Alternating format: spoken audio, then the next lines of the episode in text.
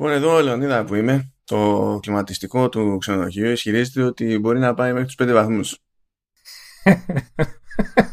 Το οποίο όλοι ξέρουν ενστικτωδώς ότι δεν ισχύει, είναι ψέμα. Ναι. Εγώ το έχω ρυθμίσει τώρα και καλά ως 15. Δεν ξέρω σε ποια κλίμακα είναι 15 αυτή η βαθμή. Γιατί δεν το βάλεις στους 5 να δούμε τι θα κάνει. Μπορεί να μαζέψει τις βαλίτσες του και να φύγει, παιδί μου, ξέρω εγώ.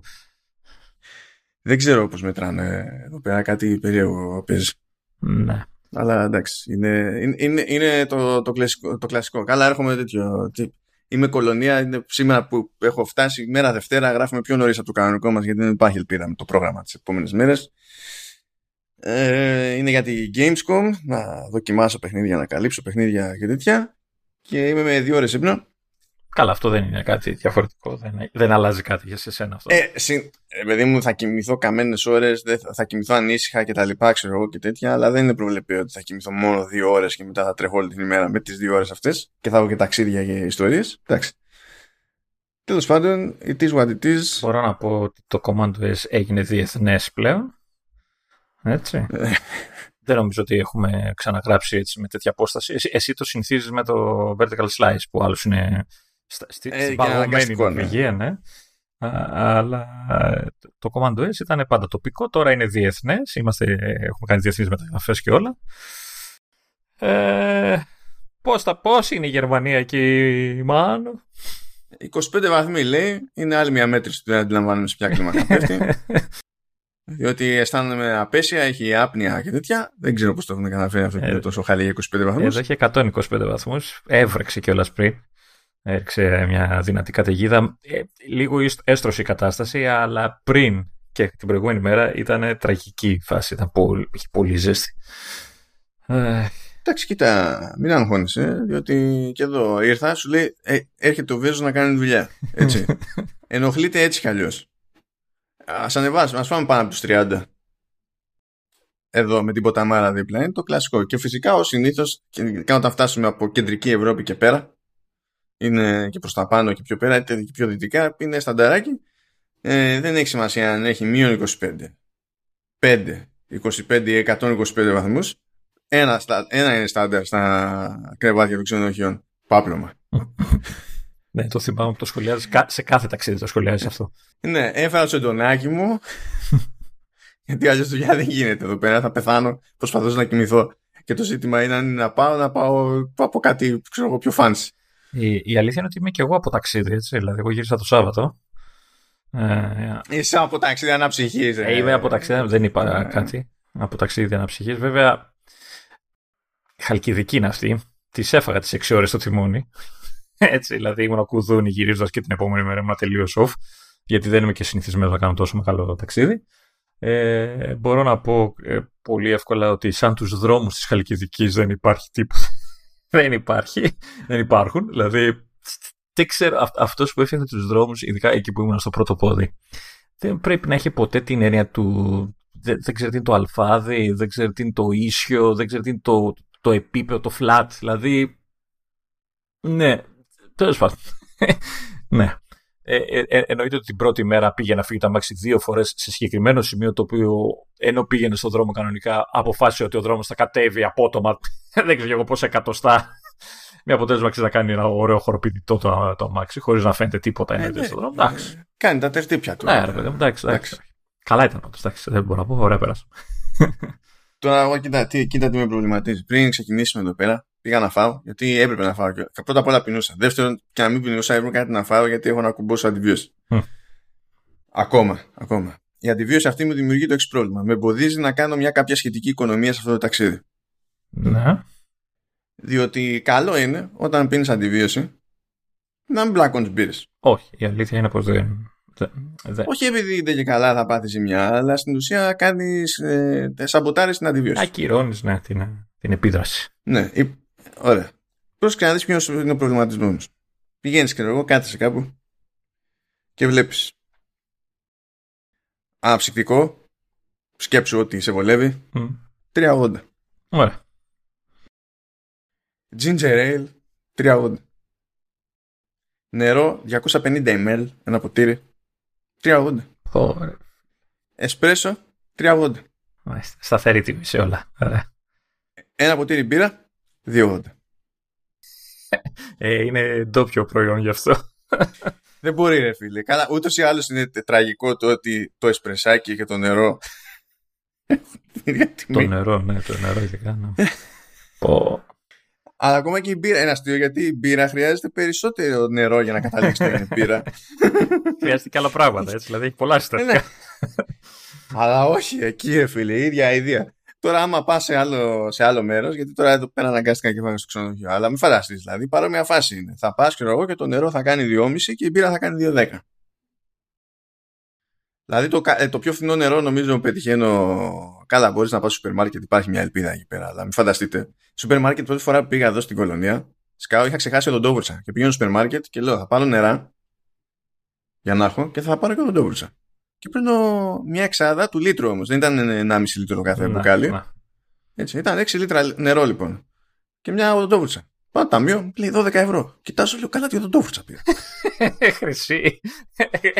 Γράφει Apple πάνω. Αυτό. Και λες, τα νερά, 6 λίτρα νερό, 9€. Το κερατός σε. Και αυτό πριν από 10 κάτι χρόνια. Τώρα θα είναι ακόμα χειρότερο. Δηλαδή είναι όλο τραγωδία. Οπότε με αυτά και με αυτά. Μου, δηλαδή για να πεις για να γλιτώσεις κάνα φράγκο, καλύτερα να πίνω μπύρες. Και δεν μπορώ να πίνω μπύρες επειδή είμαι ακόμα με την αντιβίωση. Κοίτα να δεις, η λύση είναι κόβεις την αντιβίωση. Λογικό. Και πας χαρούμενος. Μια μολυνσούλα είναι, τι έγινε. Επειδή με τσίμπησε κάτι που δεν ξέρω τι είναι. Κανάς δράκος ήρθε. Κάτι με τσίμπησε στον ύπνο μου. Α, ωραία. Και σίγουρα δεν ήταν κουνούπι, φαινόταν από το τσίμπημα δηλαδή ότι δεν ήταν κουνούπι. Και ξέρεις, τις πρώτες 1-2 μέρες προχωράει σαν το οποιοδήποτε άλλο τσίπημα κτλ. Ξέρεις, έχει ερεθισμό, έχει λίγη φαγούρα, ξέρω εγώ, μια κοκκινίδα. Λες, εντάξει, να κάνει το κομμάτι του τέλος πάντων, να ξεθυμάνει. Και τρίτη μέρα, βλέπω από εκεί, γιατί με πέτυχε κάπου στο μέσα μέρος του αγκώνα, ρε παιδί μου. Πήγε, βάρεσε φλέβα κατευθείαν. Μερακλίδικο ήταν, ό,τι κι αν ήταν. Και βλέπω μια γραμμή κόκκινη να ξεκινάει από εκεί και να πηγαίνει προς τον νόμο. Και λέω, αυτό δεν είναι πολύ normal. Ναι, γιατί άμα το αφήσεις θα πάει μέχρι την καρδιά να υποθέσω. Ναι. Και εκεί πέρα πάνω 15 Αύγουστο χοντρικά. Φυσικά δεν πετυχαίνει γιατρό έτσι random ούτε για πλάκα. Έφαγα κάτι ώρες εκεί στο νοσοκομείο απλά για να δουν τη γραμμούλα και να πούνε εντάξει, γενικά έχει παίξει μόλυνση. Ναι. Οπότε λέει no worries. Αντιβίωση σε κρέμα, κορτιζόνη, αντιβίωση σε χάπι, αντιβίωση στο φραπέ. Αντιβίωση. Αυτό 10 μέρες και θα το κανονίσουμε. Αυτό. Και λέω τέλεια. Δεν θα ησυχάσω ποτέ. Βαριά, ναι. Εντάξει. Καλά ήταν, αλλά κάποια πράγματα που σε αυτή τη διαδρομή, γιατί τις προηγούμενες 2 χρονιές δεν είχε γίνει Gamescom για το λόγο που δεν γινόταν και τόσα άλλα πράγματα. Έτσι, μας είχε φάει. Παρά ήταν το χάλι με τον κορονοϊό. Οπότε τελευταία φορά που πήγα ήταν το 2019. Και τότε ήταν και τέλη του 2019 βασικά, ήταν και η τελευταία φορά που ταξίδεψα αεροπορικός με αυτά και με αυτά. Okay. Και διαπίστωσα ότι άμα είσαι με iOS και τέλος πάντων τα συγγενικά του πρόσωπα εκεί πέρα, ότι έχουν αλλάξει πράγματα. Okay. Έμαθα λοιπόν ότι στα Maps έχουν βάλει πλέον, έχουν κάνει update στο χάρτη του Ελευθερίου Βενιζέλος. Και σου δείχνει πλέον και τα εσωτερικά points of interest. Που το πετύχει ένας σε ξένα, παιδί μου. Συγγνώμη, βάλανε data για Ελλάδα. Ναι. Δηλαδή, άμα θέλεις οπωσδήποτε να δεις που είναι το τάδε καφέ, ξέρω εγώ, μέσα στο αεροδρόμιο, μπορείς να το βρεις και τα λοιπά. Να κάνεις τα κουμάντα σου για οδηγίες. Εικάζω ότι κάποιος ήρθε από την Apple, έτσι. Έψαχνα να βρει κάτι, δεν βρήκε τίποτα. Πήγε να μπει στους χάρτες, έφαγε πόρτα και λέει για καθίστε εδώ. Καλά, εδώ γιατί δεν είναι όπως είναι στο Σαν Φρανσίσκο. Ναι. Και μετά, πώς το λένε, αξιοποίησε το φωνητικό βοηθό του. Για να μην πω όνομα. Και έφαγε και άλλη πόρτα, οπότε λέει για καθίστε τώρα. Πρέπει να αλλάξουμε κάτι από τα δύο. Αυτό είναι με τις φωνητικές οδηγίες και για το navigation. Είναι αστείο γενικά, διότι εγώ έτσι κι αλλιώς έχω αγγλικά, αλλά έχω αγγλικά με Ιρλανδίας με προφορά για να γουστάρω. Και τώρα που ήρθα Γερμανία και έβαλα navigation για το ξενοδοχείο, προσπαθεί να διαβάσει και τους γερμανικούς τους δρόμους με Ιρλανδική προφορά. και χάνει δεν μπάλα, ξέρεις, ποικιλοτρόπος εκεί πέρα, ό,τι να είναι. Άλλο χαριτωμένο που πήρα χαμπάρι είναι ότι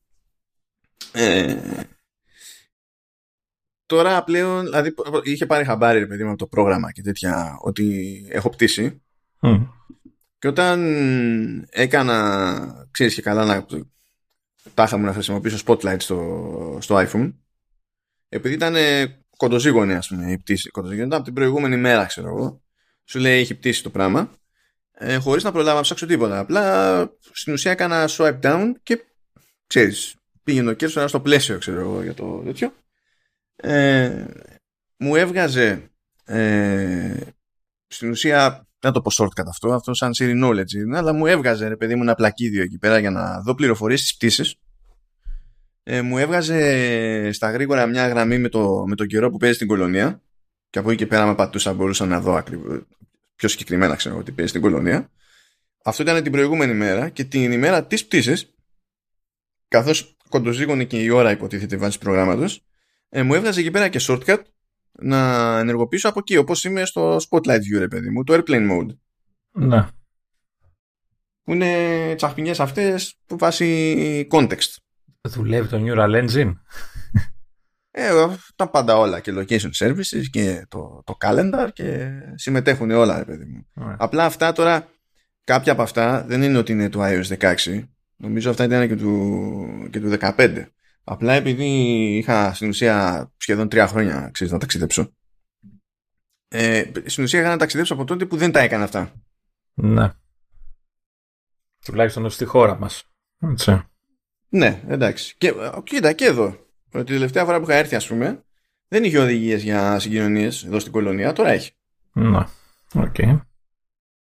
Όσο πάνε, προχωράνε. Μου είχε κανονικά δηλαδή και για το να φύγω από το αεροδρόμιο της Κολονίας και για μίξ μέσω μαζικής μεταφοράς, για να πάρω τρένο, μετά τραμ ξέρω εγώ και τέτοια, που να κάνω αλλαγή, από ποια είσοδο να μπω ξέρω εγώ και τέτοια πράγματα. Από αυτά γινόντουσαν σε άλλες χώρες νωρίτερα ρε παιδί μου, δηλαδή ξέρω εγώ Λονδίνο, Παρίσι, ιστορίες κτλ, αλλά η Κολονία επειδή δεν είναι ο προφανής στόχος, δεν ήταν τεράστια πόλη για να είναι και αυτή σε προτεραιότητα τρελή ας πούμε, δεν ήταν η τελευταία φορά που ήμουν εδώ πέρα. Μάλιστα. Βελτιωνόμαστε. Πιο πολύ σοκαρίστηκαν αυτά με τα εσωτερικά points on vitres στο Βενιζέλος. Εντάξει, είναι διεθνές αεροδρόμιο. Κάποιος θα κάνει την παρατήρηση. Βασικά, εγώ πιστεύω ότι κάποιος τουλάχιστον εκεί πέρα μπορεί να έχει αξιόπιστα δεδομένα σοβαρά. Ναι. Διότι δεν έχω πιστεί ότι τα δεδομένα των αστικών συγκοινωνιών είναι σούπερ αξιόπιστα. Θα πει κάποιος ότι έχει τέτοια, παρακολουθεί το στόλος, υπάρχει εφαρμογή και τα λοιπά, ξέρω εγώ, και λειτουργεί με Google Maps και ό,τι να είναι. Ναι, οκ, μπορεί να λειτουργεί με Google Maps, αλλά αυτό δεν σημαίνει ότι ισχύουν τα δρομολόγια που υποτίθεται ότι πρέπει να ισχύουν. Γιατί το λες αυτό? Δεν ξέρω. Τυχαία σκέψη. Είναι έτσι για την ιστορία. Ναι, και είχε έτσι χαριτομενιές, δεν μπορώ να πω. Άλλη χαριτομενιά είναι εδώ πέρα που ήρθα στο δωμάτιο και λέει ρε παιδί μου ότι έχει δίκτυο τσάμπα. Γενικά αυτά είναι λίγο επικίνδυνα σε... Ναι, εντάξει, ένα kilobyte per second ξέρω εγώ. Ναι, είναι, ξέρεις, και ανησύχησα κιόλας γιατί έλεγε ότι άμα θέλετε, ξέρω εγώ, περισσότερο bandwidth, μπορείτε με έξτρα χρέωση. Αλλά δεν σου έλεγε τι bandwidth είναι που σου δίνει έτσι κι αλλιώς. Ναι. Πόσο σου δίνει με χρέωση και ποια είναι η χρέωση. Πρέπει να έρθω εδώ για να καταλάβω ποια είναι η χρέωση. Αλλά πήγαινε να δω, ρε παιδί μου, εδώ χρειάστηκε να έρθω εδώ, να φτάσω στο ξενοδοχείο δηλαδή, για να δω και ποια είναι και η ταχύτητα, το bandwidth που έχει για, ξέρεις, για το free. Ναι. Και κάνω μια δοκιμή με ένα FaceTime με βίντεο, ρε παιδί μου, για να δω, ξέρεις, άμα είναι να σκαλώσει με βίντεο, θα πρέπει να αρχίσω να σφίγγομαι λίγο. Άμα δεν σκαλώνει με βίντεο, δεν θα σκαλώνει με ήχο. Ναι. Δεν ξέρω, θα με... Εντάξει, okay.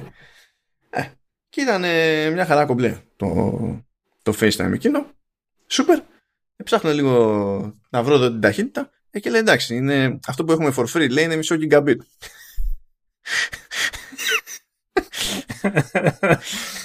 Μάλλον δεν θα κολλάει ο ήχος. Να λέω, εντάξει, το έχουμε. Λογικά. Μας καλύπτει νομίζω, ναι. Κάτι γίνεται. Δεν θα χρειαστεί να χρειώνομαι 8 ευρώ την ημέρα για ένα extra bandwidth. Το extra bandwidth πόσο δηλαδή θα είναι? Ξέρω εγώ, δεν έχω ιδέα. Ωραία. Κάτσε να δούμε βέβαια πόσο ξέρεις πού θα έχει κόφτει και το upload, αλλά και αυτό θα έχει φανεί στο βίντεο εκεί πέρα από την άλλη μεριά. Δηλαδή θα με βλέπανε χάλι, αλλά ήτανε κομπλέ. Πιστεύω το έχουμε. Ευτυχώς δηλαδή. Εντάξει. Τώρα το μόνο που μένει έτσι, σχετικό με Command OS και να έχει να κάνει με τη Gamescom είναι ότι θα επιχειρήσω να γίνω ενοχλητικός, όπως είχα πει άλλη φορά στο Λεωνίδα. Κάθε φορά που θα πηγαίνω κάπου και θα πέσει κάτι μπλα μπλα PC, θα τους ρωτάω αν εννοούν και Mac και αν δεν εννοούν γιατί δεν εννοούν Mac. Και τι γίνεται τώρα με Apple Silicon? Θα γίνω, εντάξει, θα με πετάξουν έξω. Είναι στάδιο. Θα σε κοιτάνε λίγο παράξενα, εντάξει. Ναι. Καλά, δεν είναι τώρα. Είναι νωρίς για να γίνει οποιαδήποτε στροφή. Αλλά πιο πολύ ξέρεις, θέλω να δω λίγο φάτσες ή γκριμάτσες. Ναι. Άμα παγώσει ο άλλος, λες, όχι καλά, δεν το έχει σκέφτηκε ποτέ κανένας, τα λοιπά. Άμα δεν παγώσει, μπορείς να του κάνεις μια ερώτηση έξτρα, ρε παιδί μου, να δεις ότι τώρα με Apple Silicon αυτό παίζει ρόλο στο thought process καθόλου ή δεν ξέρω εγώ και ό,τι να είναι αντιγιά. Ανάλογα. Θα τα στάξει η Apple ή όχι. Είναι ένα βασικό. Εντάξει, έχουμε staff εδώ και μέσα σε όλα εντός αγωγικών επισκεύασα και τα AirPods Pro που είχαν σφυρίξει με noise cancelling γιατί θα είχα τρελαθεί μες στο αεροπλάνο. Ναι. Προφανώς, μ' άρεσε η όλη εμπειρία γιατί επειδή με καλύπτει το πρόγραμμα, service program, επειδή είναι από παρτίδες που ήταν ζαβές και είναι η δεύτερη φορά που τα αλλάζω, λέει ρε παιδί μου, ξέρεις, σου δίνουν ένα δελτίο που έχει την αξία του ανταλλακτικού και μου αλλάξανε και τα δύο ακουστικά. Τη θήκη την αφήσανε. Έτσι καλώς η θήκη δεν είχε πρόβλημα. Και γράφει την αξία, ρε παιδί μου, την κανονική. Απλά εσύ πληρώνεις 0 γιατί έχει σημειώσει δίπλα, ξέρω εγώ, 100% έκπτωση. Ναι. Εντάξει, και είχε λοιπόν, ξέρεις, left και right. Θεωρητική, δηλαδή αυτό που θα πλήρωνα κανονικά για 120 ευρώ το καθένα. Αουτς. Δηλαδή πόσο κάνουν, ξέρω εγώ, κάνουν 3 εκατοστάρικα. Όταν είναι σε καμιά έκπτωση κάνουν 2,80. Και να θες να αλλάξεις δύο ψήφες, λέω 2,40. Θα πεις, ας πάρω άλλα. Δεν έχει πιο pointless. Νομίζω έχει πέσει η τιμή, δεν ξέρω. Δεν έχω καιρό να δω. Αλλά νομίζω έχει πέσει λίγο η τιμή. Λίγο. Λίγο, να είναι 2,69, ξέρω. 2,69. 2,69. Κάτι τέτοιο, whatever. Τι να πω. Έτσι, ναι, όλα αυτά ήταν εκτός προγράμματος. Απλά προέκυψαν τώρα λόγω της διαδρομής. Έχω κι εγώ, θα είμαι συνοπτικός όμως, από το δικό μου ταξίδι, έτσι, σου στείλα την σχετική φωτογραφία, απλά έτσι για να το μοιραστώ και με τους υπόλοιπους. Μία φράση θα πω, δεν θα πω πολλά πράγματα. Έτυχε εκεί κατά τη διάρκεια των διακοπών να κουμπίσω, πιάσω, χρησιμοποιήσω για λίγο ένα MacBook Pro με M1 Max 64 GB μνήμη και ταυτόχρονα να το συνδέσω μέσω sidecar με ένα iPad Pro 13 M1 1 τέρα γιατί θέλουμε και τα 16 GB εκεί. Αυτά. Τι αυτό ήτανε? Αυτά δεν αντέχω να πω κάτι άλλο. Δηλαδή να πεις πώς ένιωσες, δεν θα πεις κάποια εντύπωση. Δεν θέλω να πω πώς ένιωσα, δεν θέλω να πω. Το μόνο που με ενόχλησε είναι ότι όπου και να κοίταγα, κυρίως στο Mac τώρα κοιτάγω, είναι χαλασμένα τα animation, ξέρεις, τα διάφορα φεδάκια που κάνεις ανοίγοντας παράθυρα, δεν προλαβαίνεις να τα δεις εύκολα. Δηλαδή, δεν θέλω να πω άλλα, άσε με, είτε το dream setup ας πούμε, έτσι δηλαδή, okay. Και μιας και λέμε για Dream Setup, ξέχασα ένα άλλο ωραίο για το. Που, εντάξει, δεν έχει να κάνει με το ταξίδι, απλά έχει ένα extra data point για το ταξίδι. Γενικά από τη δεύτερη public beta, το power management του στο MacBook έχει αυτοκτονήσει. Δηλαδή υπάρχει ένα daemon του συστήματος που λέγεται Power D και υποτίθεται ότι ελέγχει γενικά το ότι έχει να κάνει με την τροφοδοσία. Από τη δεύτερη beta και έπειτα. Πιάνει 100% CPU usage μόνο του. Δεν ξέρω τι ρυθμίζει. Ναι. Ρυθμίζει την ταχύτητα αδιάσματος της μπαταρίας σε δευτερόλεπτα. Δηλαδή πώς λέμε, ανοίγω το σύστημα, ανοίγω Safari, έχει ξέρω εγώ 2 tabs και πιάνει θερμοκρασία που υπό normal συνθήκες πιάνει το σύστημα όταν κάνω καθαρισμό του ήχου το RX. Τα πιτώνει όλα. Πεθαίνει. Και να καταλάβεις πόσο εκτός τόπου και χρόνου είναι, έχει τόσο χαμένη την μπάλα που όταν το κλείνω το laptop, όταν λέω το κλείνω εννοώ κατεβάζω την οθόνη και υποτίθεται ότι μπαίνει σε sleep mode. Συνεχίζει και δίνει πόνο. Οπότε μπήκαμε γεμάτο laptop το πρωί στο αεροπλάνο και βγήκαμε άδειο. Δεν καταλαβαίνει, ήταν τέτοιο. Διαλυόταν μόνο του. Και το έχω δηλώσει αυτό από τις αρχές του Αυγούστου ως bug και βλέπω ότι δεν είμαι μόνος που το έχω δηλώσει. Γιατί βλέπω, αφού το δηλώσεις, μπορείς να πας να δεις και καλά κατόπιν εορτής, ενώ δεν μου έχουν απαντήσει σε κάτι. Λέει, ξέρω εγώ, ότι έχει πάνω από 10 reports σχετικά και ότι έχει αναγνωριστεί potential fix. Και λέω, μπράβο, ναι, αλλά πότε. Θα μου πεις, μπέτα είναι, τι θέλεις. Αλλά αυτό δεν μου έχει ξανατύχει και είναι τέτοιο, δηλαδή είναι φρίκι, είναι απλά φρίκι. Το βγάζεις από την πρίζα και δεν έχεις ελπίδα. Καμία. Ωραία. Τέλεια. Να βάλουμε μπέτα, είπανε. Εντάξει, testing είναι, ρε παιδί μου. Απλά τώρα περίμενα να σου πω ότι επειδή έχουμε μεσολαβήσει από τότε άλλες 2 εκδόσεις της public, ότι ξέρεις ότι αυτό είναι αρκετά χοντρό ώστε να το πολεμάγανε μια ώρα αρχίτερα. Να. Τώρα βέβαια, επειδή με αυτά που ακούγονται ότι η iPad OS και η Ventura θα πάνε για Οκτώβριο, θα το έχουν δει, εντάξει, χαλαρά, παραβιάσει. Ναι, το iOS είπαν ότι είναι έτοιμο, έτσι, είναι σε φάση, ότι έχει ολοκληρωθεί όλη η διαδικασία και... Ναι, εντάξει, το iOS δεν έχει ιδιαίτερα ζητήματα, δηλαδή ψιλοπράγματα. Και ήταν αρκετά σταθερό από την αρχή του iOS. Ventura τραβάει ζόρια. Εντάξει, το System Settings app εξακολουθεί και είναι... Δεν ξέρει που είναι βασικά, ούτε εγώ ξέρω. Κανείς δεν ξέρει που είναι. Πατάστε, παιδί μου, στο sidebar κάποια κατηγορία, δεν ξέρεις τι να συμβεί. Θα ανοίξει η κατηγορία που θέλεις δεξιά. Θα κάνει jump σε κάποια άλλη. Δεν θα ανοίξει τίποτα. Θα ανοίξει, αλλά μετά από 5 δευτερόλεπτα από το κλικ. Είναι μια έκπληξη. Είναι έκπληξη. Και είναι τα system settings, έτσι. Δεν είναι κάτι χρήσιμο γενικά. Καλά, αυτά θέλω να πιστεύω, έτσι, ότι θα τα διορθώσουν πριν την επίσημη κυκλοφορία κτλ. Συνήθως ξέρεις, κάνουν ένα draft σε κάποια φάση, κάποια από τις beta και ισιώνουν όλα αυτά. Συνήθως. Αλλά συνήθως. Ναι, όχι πάντα. Εντάξει, τώρα θα δούμε. Μου αρέσει. Μου κάνει ενημερώσει ότι κάποια παιχνίδια που έχω κανονίσει να δω έχουν φάει delay και βγαίνουν, ξέρω εγώ, όταν βγουν 2022, βγαίνουν 2023. Πράγμα που κάνει τα ραντεβού που έκλεισε ακόμη πιο χρήσιμο. Καλά. Κάνει φάση. Οκ. Cool, τέλος πάντων, random εδώ πέρα. Παιδιά, μην ψάχνετε, είμαι κουδούνι, έτσι. Ενώ άλλες φορές. Είμαι κουδούνι. Άμα δεν ήμουνα και με τις αντιβιώσεις και είχα κομπώσει και μπυρόνια παγωμένα, θα ήταν αλλιώς η φάση. Το ξέρεις σε τι φάση είσαι αυτή τη στιγμή, έτσι, με την αντιβίωση και όλα αυτά. Σε τι φάση είμαι? Σε φάση bug fixing.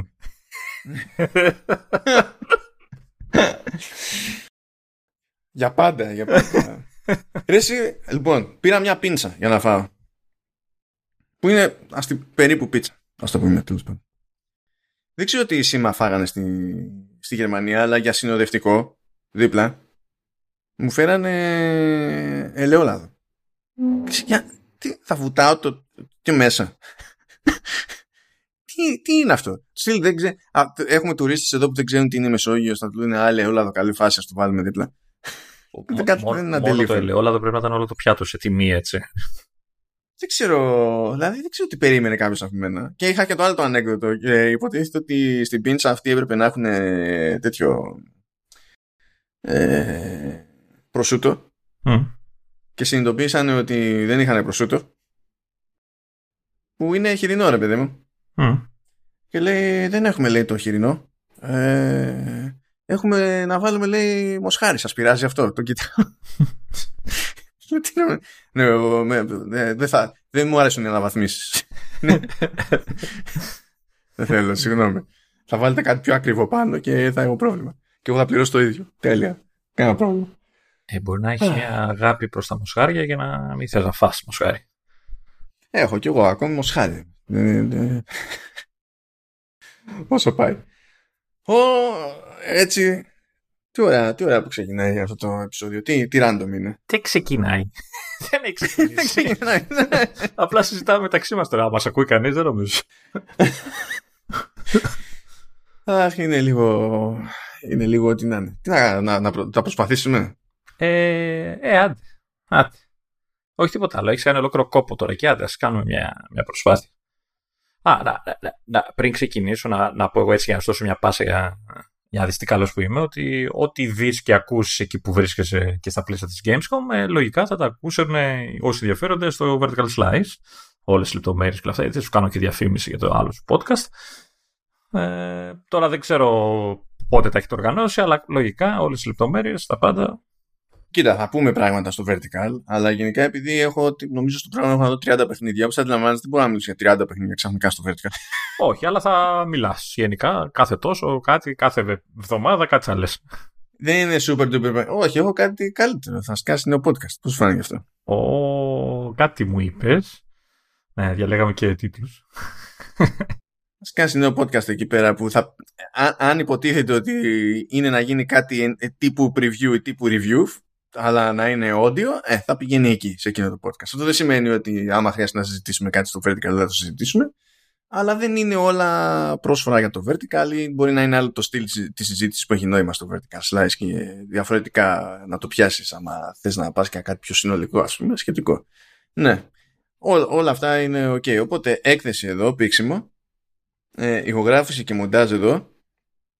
Έξτρα δουλειές εδώ, άσχετες με την έκθεση, που δεν ήταν στο πρόγραμμα. Προέκυψαν όσο ήμουν στο αεροπλάνο. Οπότε ενεργοποιήθηκαν τα data μόλις προσγειώθηκα και έφαγα μια μούτσα από το τηλέφωνο. Αυτό συνέβη και προσπαθώ να λανσάρω και νέο podcast. Δεν πρόκειται να υπάρξει κανένα πρόβλημα ποτέ. Πάντως για το νέο podcast, όσοι μας ακούτε, το ακούσατε πρώτοι εδώ. Ισχύει. Ισχύει. Ακόμη περισσότερο κουπί, ακόμη περισσότερο μοντάζ. Story of my life. Σου προτείνω όταν θα ξεκινήσει το RX να κάνει τα διάφορα τα δικά του, να βάλεις το λάπτοπ έτσι γύρω-γύρω να έχει το παπλωματάκι αυτό που σου έχουν στο κρεβάτι.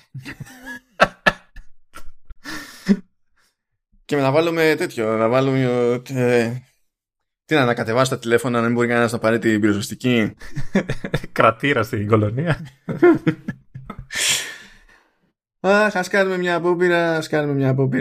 Να κάνουμε μια απόπειρα γιατί έχεις γύρω στα 400.000 πράγματα που έχεις σημειώσει. Ναι, εντάξει, είναι λίγο μαγική εικόνα αυτό, αλλά πάμε εκεί πέρα. Apple TV+. Λοιπόν, έσκασε το Luck. Το οποίο είναι αστείο από μόνο του, διότι είναι ταινία που... ή δεν είναι για μένα ή εμένα σατηρίζει ταινία, δεν ξέρω κάτι. Δηλαδή παίζει αυτό. Δεν ξέρω, ξέρεις τι σημαίνει η λέξη γενικά. Θεωρητικά ναι, σε βιβλία ξέρω, σε λεξικά είναι αυτό. Σε ζωολογικό κήπο ότι είχα δει κάποια στιγμή. Ναι. Καλά, δεν λέμε για πρώτη φορά για το LAC, είναι της Skydance Animation και στη Skydance Animation κάνει κουμάντα πλέον ο Τζον Λάσετερ που έκανε για δεκαετίες κουμάντα στην Pixar, από όπου έφυγε άρον-άρον επειδή παίξανε κάτι ζόρια εκεί πέρα με σεξουαλικές παρενοχλήσεις, αγκαλιές και ιστορίες, αλλά προσγειώθηκε στη Skydance Animation και αυτή είναι η πρώτη του δουλειά. Απλά το ζήτημα δεν είναι να πούμε τι και πώς, είναι ότι έκανε το εξπερίεργο η Apple όταν βγήκε, όταν ήταν η μέρα εξόδου της ταινίας, ας πούμε, στην υπηρεσία, της έδωσε χώρο και στην επίσημη σελίδα της και ήταν φορά παρτίδα. Και είχε φτιάξει, ακόμα και αν είχε προϊοντικό, ξέρω εγώ, για το iPad Pro, είχε φτιάξει νέο εικαστικό με την πρωταγωνίστρια και τη γάτα από την ταινία. Και έσπροχνε και αυτά παράλληλα, που δεν θυμάμαι να το έχει ξανακάνει. Να. Τώρα... Τι διαφορά έχει αυτή η ταινία από άλλες? Φαντάζομαι ότι ελπίζει να έχει άλλον αντίκτυπο, επειδή είναι και ο Λάσετερ από πίσω και ότι πρέπει να είναι και το πιο φιλόδοξο που έχει χρηματοδοτήσει μέχρι στιγμή σε animation τουλάχιστον. Δεν είναι ότι δεν έχει κάνει άλλα animation, αλλά τώρα εδώ έχει περισσότερα λεφτά αυτό. Δεν το έχω δει. Εντάξει, Εικαστικά μου αρέσει, οπτικά μάλλον μου αρέσει έτσι, αυτό το σχέδιο είναι ωραίο και τεχνικός εννοώ. Τα γραφικά δηλαδή της ταινίας είναι ωραία, δεν έχω πλάβει να τη δω καθόλου, θα είναι όμως το πρόγραμμα, οπότε θα επανέλθω. Βλέπω πάντως, να θυμίσω, Jane Fonda μέσα, Whoopi Goldberg, έχει διάφορα ονόματα έτσι. Ναι, έχει πέσει, είναι legit παραγωγή τώρα αυτή. Δηλαδή υπό normal συνθήκες θα ήταν κάτι που θα σπρωχνόταν κανονικότητα για σινεμά, ρε παιδί μου. Άσχετο τώρα που η Apple απλά δεν την νοιάζει. Δεν πρόκειται να βγάλει από εκεί. Αν είναι να βγάλει την ταινία σε αίθουσες, θα τη βγάλει όσο χρειάζεται, σε όσες αίθουσες χρειάζεται, απλά για να είναι OK για υποψηφιότητες, ας πούμε, σε βραβεία και τέτοια. Δεν την ενδιαφέρει το υπόλοιπο. Ναι.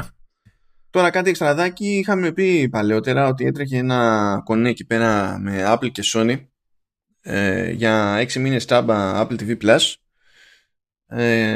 για εκείνους που αγοράζουν PlayStation 5, και υποτίθεται ότι αυτό κράτησε για μια περίοδο και έλυγε σαν κίνηση, ξέρω, σαν προθετική ενέργεια στις 22 Ιουλίου, αλλά χωρίς πολλά φαίνεται ότι έχει επεκταθεί πλέον και ισχύει αυτό μέχρι 19 Οκτωβρίου. Οπότε αν κάποιος δεν έχει κάνει τον κόπο μέχρι τώρα και έχει πάρει PlayStation 5, ή το πήρε μετά τις 22 Ιουλίου ή δεν ξέρω και εγώ τι, και έλεγε δεν έχει νόημα να κάνω κάτι γιατί πάει τελείωσε, τώρα μπορεί να καματζώσει εκεί πέρα 6 μήνες.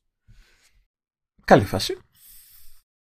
Μου κάνει εντύπωση που δεν το έχει κάνει με το Xbox, και το λέω με την άποψη ότι αμερικανικό προϊόν το ένα, αμερικανικό προϊόν το άλλο, πώς και αποφάσισα, θα πεις είναι πιο δημοφιλές ίσως το PlayStation κτλ. Ναι, σε αυτά η Apple πηγαίνει με τον προφανή τον τρόπο. Τι είναι Pro, εκεί πάμε. Να. Αλλά παρόλα αυτά μου κάνει εντύπωση που δεν την προσέγγισε η Microsoft, παιδί μου. Για κάτι. Εντάξει, αυτό. Κοίτα, με τη Microsoft τραβάει και έχει τραβηστεί κάτι ζόρια λίγο τελευταία. Όχι όπως με την Epic. Δηλαδή είναι OK, αλλά δεν είναι και super duper. Με τη Sony δεν έχουν πλακωθεί ακόμη. Φαντάζομαι θα βρεθεί τρόπος. Ναι, πιστεύουμε σε αυτούς. Τι άλλο έχουμε εδώ. Πάλι στο πλαίσιο του Apple TV Plus συνεχίζονται και γίνονται αυτά τα πράγματα. Ανακοινώθηκε ένα νέο podcast, το οποίο δεν είναι πίσω από paywall και τα λοιπά. Είναι κανονικότατα δηλαδή σε Apple Podcasts. Και νομίζω και είναι και με RSS, οπότε κάποιος μπορεί να κουμπώσει το feed σε άλλη εφαρμογή αν το προτιμά. Μιλάμε για podcast που λέγεται Missed Fortune. Βγήκανε τα 3 πρώτα επεισόδια 15 Αυγούστου.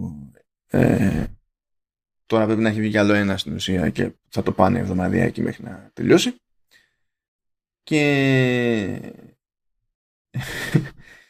Και έχει να κάνει, λέει, με μια πραγματική ιστορία ενός τύπου που ξόδεψε χρόνια για να καταφέρει να βρει $1 εκατομμύριο που ήταν μάλλον ένα θησαυρό, λέει, $1 εκατομμύριο, το 2010, που ήταν κρυμμένος, λέει, από το 2010 από έναν έμπορο έργων τέχνης, τον Forrest Ren.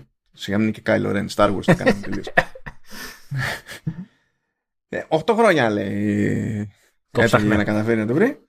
Ναι, εντάξει, τέλος πάντων, αυτό. Προχωράμε λέγοντας ότι ανακοινώθηκε νέο dramedy, έτσι όπως το λέει εδώ, το οποίο είναι δράμα αλλά και comedy ταυτόχρονα, χωρίς να είναι ξεκάθαρα δράμα ή ξεκάθαρα comedy. Δεν μπορώ τέτοιους όρους, δεν γίνεται, δεν θέλω. Άντε, και του χρόνου να το πούνε docu-dramedy. Και το λέω γιατί πριν να ξεκινήσουμε διάβαζα και για τα λεγόμενα boomer shooters. Δηλαδή λέω... έχω κλείσει ραντεβού για αυτού του στυλ. Δεν αντέχω νέους όρους, δεν μπορώ. Ανακοινώθηκε λοιπόν ότι έγινε κονέ για σειρά και θα είναι, λέει, φαντάζομαι ότι θα είναι limited series, γιατί μιλάμε τώρα, δεν λέει ότι είναι limited series, αλλά λέει 6 episode series, τώρα με 6 επεισόδια φαντάζομαι δεν υπήρχε φιλοδοξία για να γίνει και πολύ τροφαντό, αλλά θα δούμε. Εκτός αν πηγαίνει με τα αγγλικά τα πρότυπα, που εκεί πέρα συνήθως κάθε σεζόν είναι 6 επεισόδια. Αλλά πώς θα πηγαίνει με τα αγγλικά τα πρότυπα από τη στιγμή που πρωταγωνιστεί και είναι και παραγωγός η Eva Longoria, δεν ξέρω, αλλά okay. Σε κάθε περίπτωση πρόκειται για διασκευή, μεταφορά τέλος πάντων μυθιστορήματος που έχει την ίδια ονομασία, Land of Women. Anyway, πρωταγωνιστεί η Eva Longoria Και λέει τώρα ότι σύμφωνα με την ιστορία του βιβλίου υποτίθεται ότι η Λογκόρια είναι παντρεμένη, ο ρόλος της λέγεται Γκάλα, η Γκάλα είναι παντρεμένη, ο σύζυγος κάνει κάτι ματσακονιές εκεί πέρα, οικονομικές, κάτι απατεωνίτσες και καταλήγει να έχει πρόβλημα όλη η οικογένεια, σηκώνεται και φεύγει, σηκώνεται και φεύγει από τη Νέα Υόρκη, μαζί με τη μητέρα της και με την κόρη της, και υποτίθεται ότι είναι άφαντος ο σύζυγος, αλλά τον ψάχνουν αυτοί που τους έφαγε λεφτά, πράγμα που σημαίνει ότι κινδυνεύει και η ίδια η Γκάλα και η υπόλοιπη οικογένεια, και την κάνουν λέει και καταλήγουν στην Ισπανία, που από εκεί υποτίθεται ότι είχε φύγει η μητέρα της πρωταγωνίστριας και ορκιζόταν να μην ξαναγυρίσει ποτέ. Και στην ουσία μιλάμε για ένα νέο ξεκίνημα μαζί με ένα θεωρητικό κίνδυνο και τα λοιπά. Okay. Δεν σε ακούω ενθουσιασμένο. Όχι, όχι. Μου κάνει εντύπωση γιατί νομίζω είναι η πρώτη φορά που έχουν λεπτομέρειες για αυτό που δημοσιεύουν. Ναι, άλλες φορές δεν κάνουν καν τον κόπο, ας πούμε. Αλλά επειδή υπάρχει βιβλίο από πίσω, νομίζω ότι μπορούν να μπουν στον κόπο. Σε άλλα μέτωπα υποτίθεται ότι έκανε μια συμφωνία, λέει, η Apple με την Futuro Studios για παραγωγή podcast, αλλά με το σκεπτικό ότι θα έχουν, δηλαδή θα βγαίνει το podcast κανονικά, εντάξει, θα μπαίνει φράγκο, ξέρω εγώ, από την Apple, αλλά η Apple θα έχει προτεραιότητα σε οποιοδήποτε ενδεχόμενο να γίνει σειρά, ξέρω εγώ, ή ταινία κάποιο από αυτά τα podcast. Είναι σαν τα first look deals που είχαμε ξαναπεί, Λεωνίδα. Okay. Δηλαδή με το που σκεφτεί κάποιος ότι μπορεί να έχει ένα νόημα να το κάνουμε αυτό σειρά ή ταινία, είναι υποχρεωμένη η Futuro Studios να χτυπήσει πρώτα την πόρτα της Apple, και άμα θέλει Apple, καλώς. Άμα δεν θέλει, τότε μπορεί να πάει να πουλήσει και αλλού. Επίσης έχουμε ανανεώσεις. Πήρε ανανέωση για τρίτη σεζόν το Physical. Ένα πρώτο δείγμα, αλλά και την ανακοίνωση ότι ξεκίνησε να τρέχει η παραγωγή. Είναι για το Lessons in Chemistry που υποτίθεται ότι θα σκάσει το 2023. Πάλι μεταφορά από μυθιστόρημα. Και πρωταγωνιστή εδώ πέρα η Μπρι Λάρσον από Captain Marvel, για να θυμηθείτε περισσότεροι, τέλος πάντων, πιο εύκολα. Και έχει να κάνει, δηλαδή παίζει ο ρόλος της είναι η Elizabeth Zott στη δεκαετία 1950 και θέλει να γίνει επιστήμον, αλλά η κοινωνία είναι αλλιώς και υποτίθεται ότι δεν αναγνωρίζει ότι είναι τέτοια η θέση της γυναίκας κτλ. Και ότι πρέπει να μένει στο σπίτι και τα συναφή, καταλήγει και έγκυος, καταλήγει απολυμένη, αλλά και να μεγαλώνει μόνη της το παιδί της, και τελικά λέει καταλήγει τέτοιο, να είναι παρουσιάστρια σε εκπομπή μαγειρικής, και το συνδυάζει αυτό με τη χημεία που τουλάχιστον βγάζει νόημα, και μπαίνει απαλού, βρίσκει Κερκόπορτα. Εντάξει, μου αρέσει ότι παίζει Λάρσον. Και ο Bob Bridges σου πέρασε έτσι στον τόπο κόσμο. Να σου πω, τον Bob Bridges δεν μπορώ να τον βάλω. Είναι γνωστή φάτσα, είναι ok φάτσα, αλλά δεν μπορώ να τον βάλω ψηλά. Για μένα ο Bridges που μετράει είναι ο Jeff. Ο Bo είναι τι καλά, πατ. Στο κεφάλι. Ο Αθμάκος έχει πάρει κάτι έμι. Ναι, ο Αθμάκος λέγεται Bo. Και δεν λέγεται Bo με O. Είναι B-E-A-U, πώς λέμε, μποτέ. Γκαλέριτε μποτέ, μπο. Αυτό, δεν μπορώ. Δηλαδή είπαμε να είσαι νότιος, και ο Τζεφ νότιος είναι, αλλά έλα. Εντάξει, παίζει και ο Κέβιν Σάσμαν από το Big Bang Theory, εντάξει. Άλλο first look εδώ πέρα, πάλι μεταφορά από μυθιστόρημα, περίεργα πράγματα. Νομίζω δεν χρειάζεται να το λες αυτό, νομίζω πλέον ότι όλες οι σειρές. Και απλά το αναφέρουμε εδώ κυρίως γιατί, όχι επειδή απλά παίζει ο Τσάρλι Χάναμ και βγήκε και εδώ πέρα για μια γεύση, ένα δείγμα, αλλά επειδή πήρε και ημερομηνία, σκάζει 14 Οκτωβρίου, το Σάνταραν. Και στην ουσία έχουμε να κάνουμε, λέμε, το ταξίδι ενός ανθρώπου για εξηλαίωση και περνάει, λέει, μέσα από μια χώρα, περιοχή, πώς το εννοεί τώρα εδώ ο ποιητής, γιατί είναι και λίγο περίεργοι οι Αμερικάνοι σε αυτές τις περιπτώσεις, που αλλάζει, λέει, τη ζωή του. Αυτό τώρα, πιο κάτω έχει και άλλες λεπτομέρειες, εντάξει, υποτίθεται ότι είναι φυγάς. Ναι, το εννοεί λοιπόν σε χώρα, γιατί προσπαθεί να κρυφτεί στη... Τι να πω, λέει δεκαετία 80 και λέει Βομβάη. Τώρα υποτίθεται ότι έχει αλλάξει και λέγεται Μουμπάι. Και προσπαθεί, δηλαδή, πάνω να τη... να μην μπλέξει με ό,τι προσπαθεί να ξεμπλέξει τόσο καιρό. Μπλέκει με μια κάρλα εκεί πέρα και κάποια στιγμή πρέπει να διαλέξει ανάμεσα, υποτίθεται, στην ελευθερία, την ξενιασιά του και τα λοιπά και, και την κάρλα, έτσι όπως το αντιλαμβάνομαι. Οπότε, ναι. Και νομίζω ότι, εντάξει, απλά προβλεπέ τελείωμα για Apple TV+, είναι ότι Severance και Ted Lasso μαζέψαν ένα μάτσο βραβεία. Το λες σε κάθε επεισόδιο, έχω βαρεθεί δηλαδή. Από το Hollywood Critics Association TV Awards. Να σου πω, κοίτα, Ted Lasso ήταν απολύτως προβλεπέ. Severance είναι τώρα που παίρνει φορά. Έχω διαβάσει ότι θεωρείται από τα καλύτερα της χρονιάς το Severance. Εμείς στο showrunners ξέρουμε να διαλέγουμε. Με εξαίρεση τις περιπτώσεις που διαλέγουμε σάπια επίτηδες. Είπα, γιατί γίνονται και αυτά, δεν είναι κατά λάθος. Okay.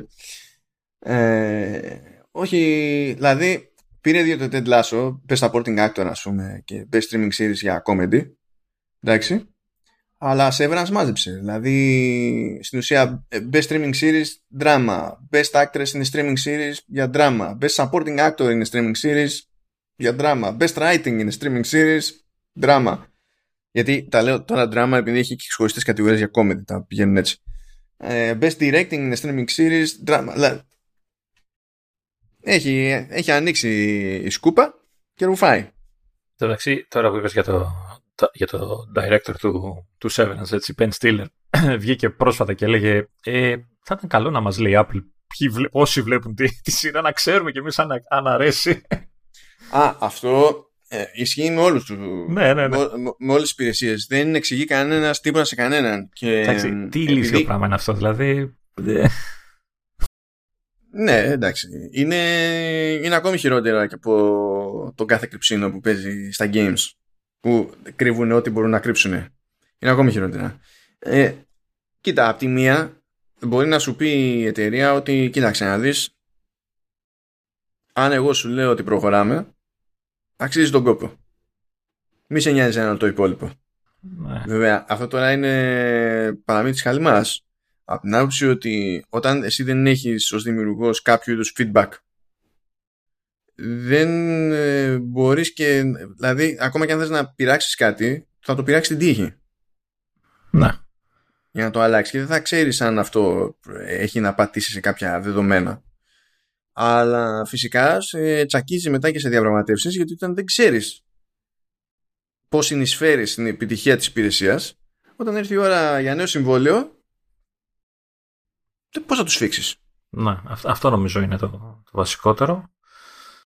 Και ίσως αυτό καίει και τον ίδιο τον Στίλερ, ο οποίος νομίζω κάπου έλεγε ότι κατάλαβε ότι κάτι κάνουμε, λέει, πηγαίνοντας κάπου και άρχισαν να αναγνωρίζουν στους διάφορους τα λοιπά.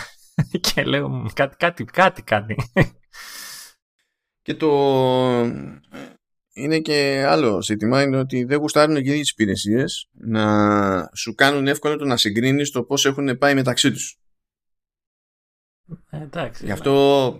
Βλέπεις, ας πούμε, και σε Netflix μεριά, έχει αλλάξει πάρα πολλές φορές τον τρόπο με τον οποίο μετράει, υποτίθεται, την όποια επιτυχία, και πάντα βρίσκουν μια συνταγή με ένα metric το οποίο δεν σε βοηθά να καταλάβεις τίποτα. Δηλαδή παλιότερα ήταν, ξέρω εγώ, μετρούσαν αυτοί που βλέπανε τουλάχιστον το 70% από κάτι. Ναι. Λες, εντάξει, αυτό μπορώ να το καταλάβω. Και μετά το αλλάξανε αυτό και το κάνανε αυτός που βλέπει τα πρώτα 3 λεπτά.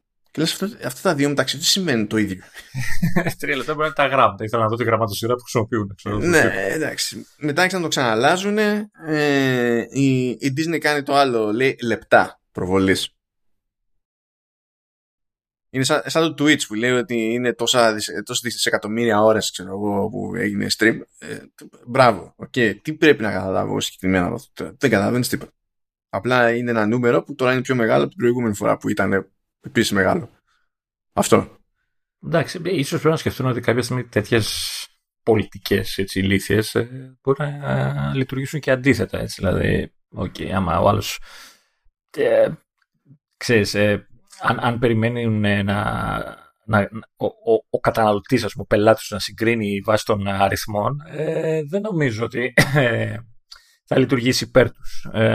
Νομίζω ότι ο θεατής συγκρίνει κυρίως βάσει της παρέας του. Έτσι, ακούει από γύρω ότι αυτό είναι καλό, αυτό είναι καλό. Τώρα δεν ξέρω αν ενδιαφέρεται τώρα αν έκανε 1000 views ή 2000 views και αν αυτό επηρεάζει, ξέρεις, τη συνέχιση μιας συνδρομής ή όχι, αλλά πιο πολύ νομίζω στηρίζεται σε αυτό που σου είπα, στο word of mouth και στη δικιά του προσωπική άποψη. Όλα τα άλλα εικάζω ότι τα κάνουν για να επηρεάσουν οικονομικούς κύκλους και μετόχους και δεν ξέρω τι. Εδώ real time πράγματα. Τι real time τώρα?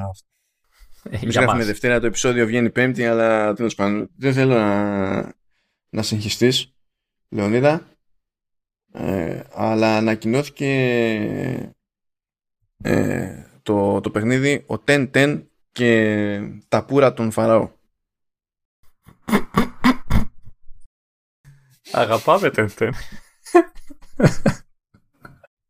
Αλλά εντάξει. Ναι, οκ. Μπορούμε να αφήσουμε πάντως το Apple TV Plus πίσω μας και μπορούμε να κοιτάξουμε με στυλ και φόρα στο Apple Arcade, το οποίο έχει κλείσει για το μήνα, έτσι. Έχουν βγει όλα τα παιχνίδια του Αυγούστου. Είχαμε όπως συνηθίζει η εταιρεία τον τελευταίο καιρό, τα δύο ήταν κυκλοφορίες Plus, δηλαδή παλιοί τίτλοι που περάσαν στην υπηρεσία και καθαρίστηκαν από ηλίθια πράγματα όπως είναι in-app purchases και δεν ξέρω τι. Και είχαμε και δύο καινούρια παιχνιδάκια τα οποία έχουν ενδιαφέρον, ίσως κυρίως ως ονόματα. Τέλος πάντων, το πρώτο Plus ήταν το Kingdom Rush Vengeance TD, παιχνιδάκι Tower Defense. Όχι παιχνιδάκι. Περίμενε, σταμάτα. Παιχνιδάκι Tower Defense, καθαρό έμο, πολύ εύκολο και βατό. Έτσι, την τρίτη πίστα έκανα γύρω στις 2 ώρες να τη βγάλω. Έτσι, δηλαδή όσοι γουστάρετε Tower Defense και πρόκληση και τα λοιπά, νομίζω ότι έχετε βρει το τίτλο που ψάχνατε. Παλιός τίτλος, όσοι δεν τον είχατε δει, είναι super παιχνίδι, είναι πολύ δυνατό. Και νομίζω συμφωνεί μαζί μου και ο Μάνος που αγαπάει το είδος γενικότερα. Λοιπόν, η Ironhide, που αν θυμάμαι καλά είναι στη Χιλή, είναι μόνη της ρεύμα σε Tower Defense, μόνη της. Όλα τα χρόνια. Όλα τα χρόνια. Και το συγκεκριμένο το Vengeance, που ήταν το πιο πρόσφατο Kingdom Rush, έχει και σε σχέση με τα αμέσως προηγούμενα, έχει πιο μεγάλες αλλαγές από την κλασική της φόρμουλα. Αλλά πάνω απ' όλα σας δίνει την ευκαιρία να παίξετε από το στρατόπεδο των κακών, υποτίθεται, γιατί παίζετε με τους καλούς σε όλα τα υπόλοιπα Kingdom Rush. Πράγμα που σημαίνει ότι αντί στο τέλος να κερδίζω έναν τύπο που λέγεται Βέσναν, έχω την ευκαιρία να είμαι ο Βέσναν. Μα είσαι. Μπορώ να πω ότι αυτό ότι έτσι, δηλαδή ήταν δίκαιο, ότι ήταν έτσι, απλά δεν μ' άφηνε κανένας να το ζήσω. Τώρα μπορώ. Όχι, είναι γερό παιχνίδι και εγώ αυτού του είδους τα παιχνίδια μου αρέσουν, αλλά γρήγορα τα παρατάω. Όχι γιατί είναι δύσκολο και αυτά, απλά λίγο με κουράζει, ξέρεις, η επανάληψη που έχουν κτλ. Νομίζω ότι αυτό με κράτησε περισσότερο από κάθε άλλο παιχνίδι του είδους, και το άφησα κυρίως γιατί είναι, αν θυμάμαι καλά, είναι αρκετά μεγάλο σε μέγεθος. Κάτσε να δεις πόσο λέει. Τώρα το βλέπω στο Mac που θα έχει διαφορά λογικά. Ναι, στο Mac έχει κάμια 800 μέγα. Νομίζω στα iPad είναι πιο μεγάλο. Και δεν είχα χώρο και έπρεπε να δω το επόμενο. Ναι, 900 ήταν στο iPad, ας πούμε. Και έπρεπε να δω, οπότε το έβγαλα και είπα θα επανέλθω. Τεχνικώς αυτή είναι η κυκλοφορία Plus, έτσι, οπότε αν κάποιος το έχει αγορασμένο, έτσι κι αλλιώς. Η δεύτερη κυκλοφορία Plus ήταν το My Talking Tom. Αυτό το θυμάμαι από όσο θυμάμαι να έχω iPhone. Θυμάμαι ένα τέτοιο πράγμα με την ηλίθια γάτα που μιλάει στην οθόνη και λέει μπουρδες. Και υποτίθεται ότι είναι, πώς να το πιστεύω, διαχείριση virtual pet. Δεν ξέρω τι μπορεί να το κάνει. Εντάξει, έχει διάφορα χαζά. Δεν το έβαλα καν. Το έχω δει βέβαια παλιότερα. Έτσι, δεν. Το αγνόησα επίτηδες.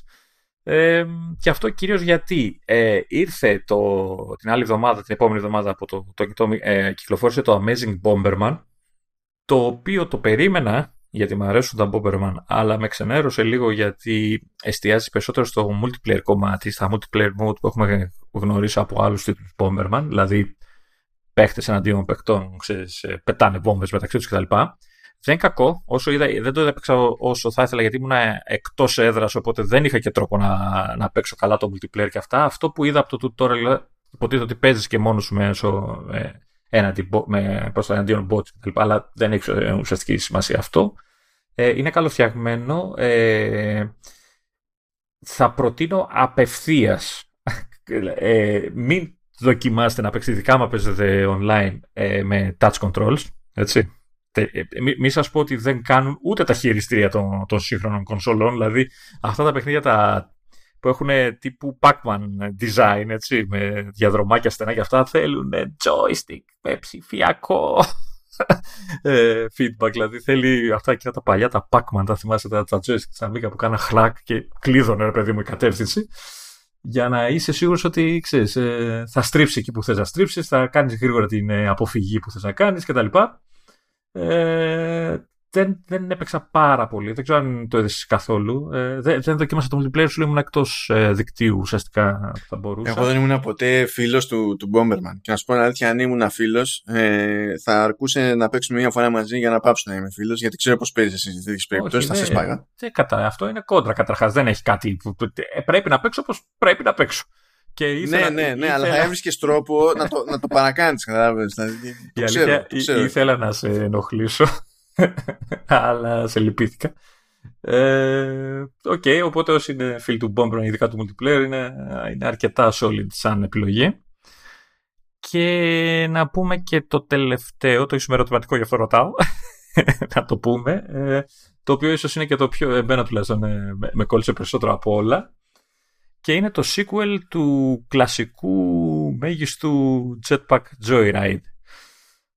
Μιλάμε για το Jetpack Joyride 2, το οποίο φέρνει πολλές αλλαγές στην κλασική συνταγή. Όσοι θυμούνται, το ένα ήταν ένα endless runner, ας το πούμε, στο οποίο έλεγχες ένα συγκεκριμένο τον Μπάρι, δεν θυμάμαι πώς λέγεται ο τύπος, νομίζω Μπάρι. Και ουσιαστικά δεν έλεγχες τον ίδιο, αυτό σου κινιόταν αυτόματα, αλλά εσύ έλεγχες το αν θα ενεργοποιήσει ή κλείνεις το jetpack, δηλαδή πετάει ή δεν πετάει τέλος πάντων ο τύπος στην πίστα, οπότε ανάλογα αποφεύγεις τα διάφορα εμπόδια και προσπαθούσες ουσιαστικά να φτάσεις όσο πιο μακριά γίνεται, έξω και endless runner κτλ.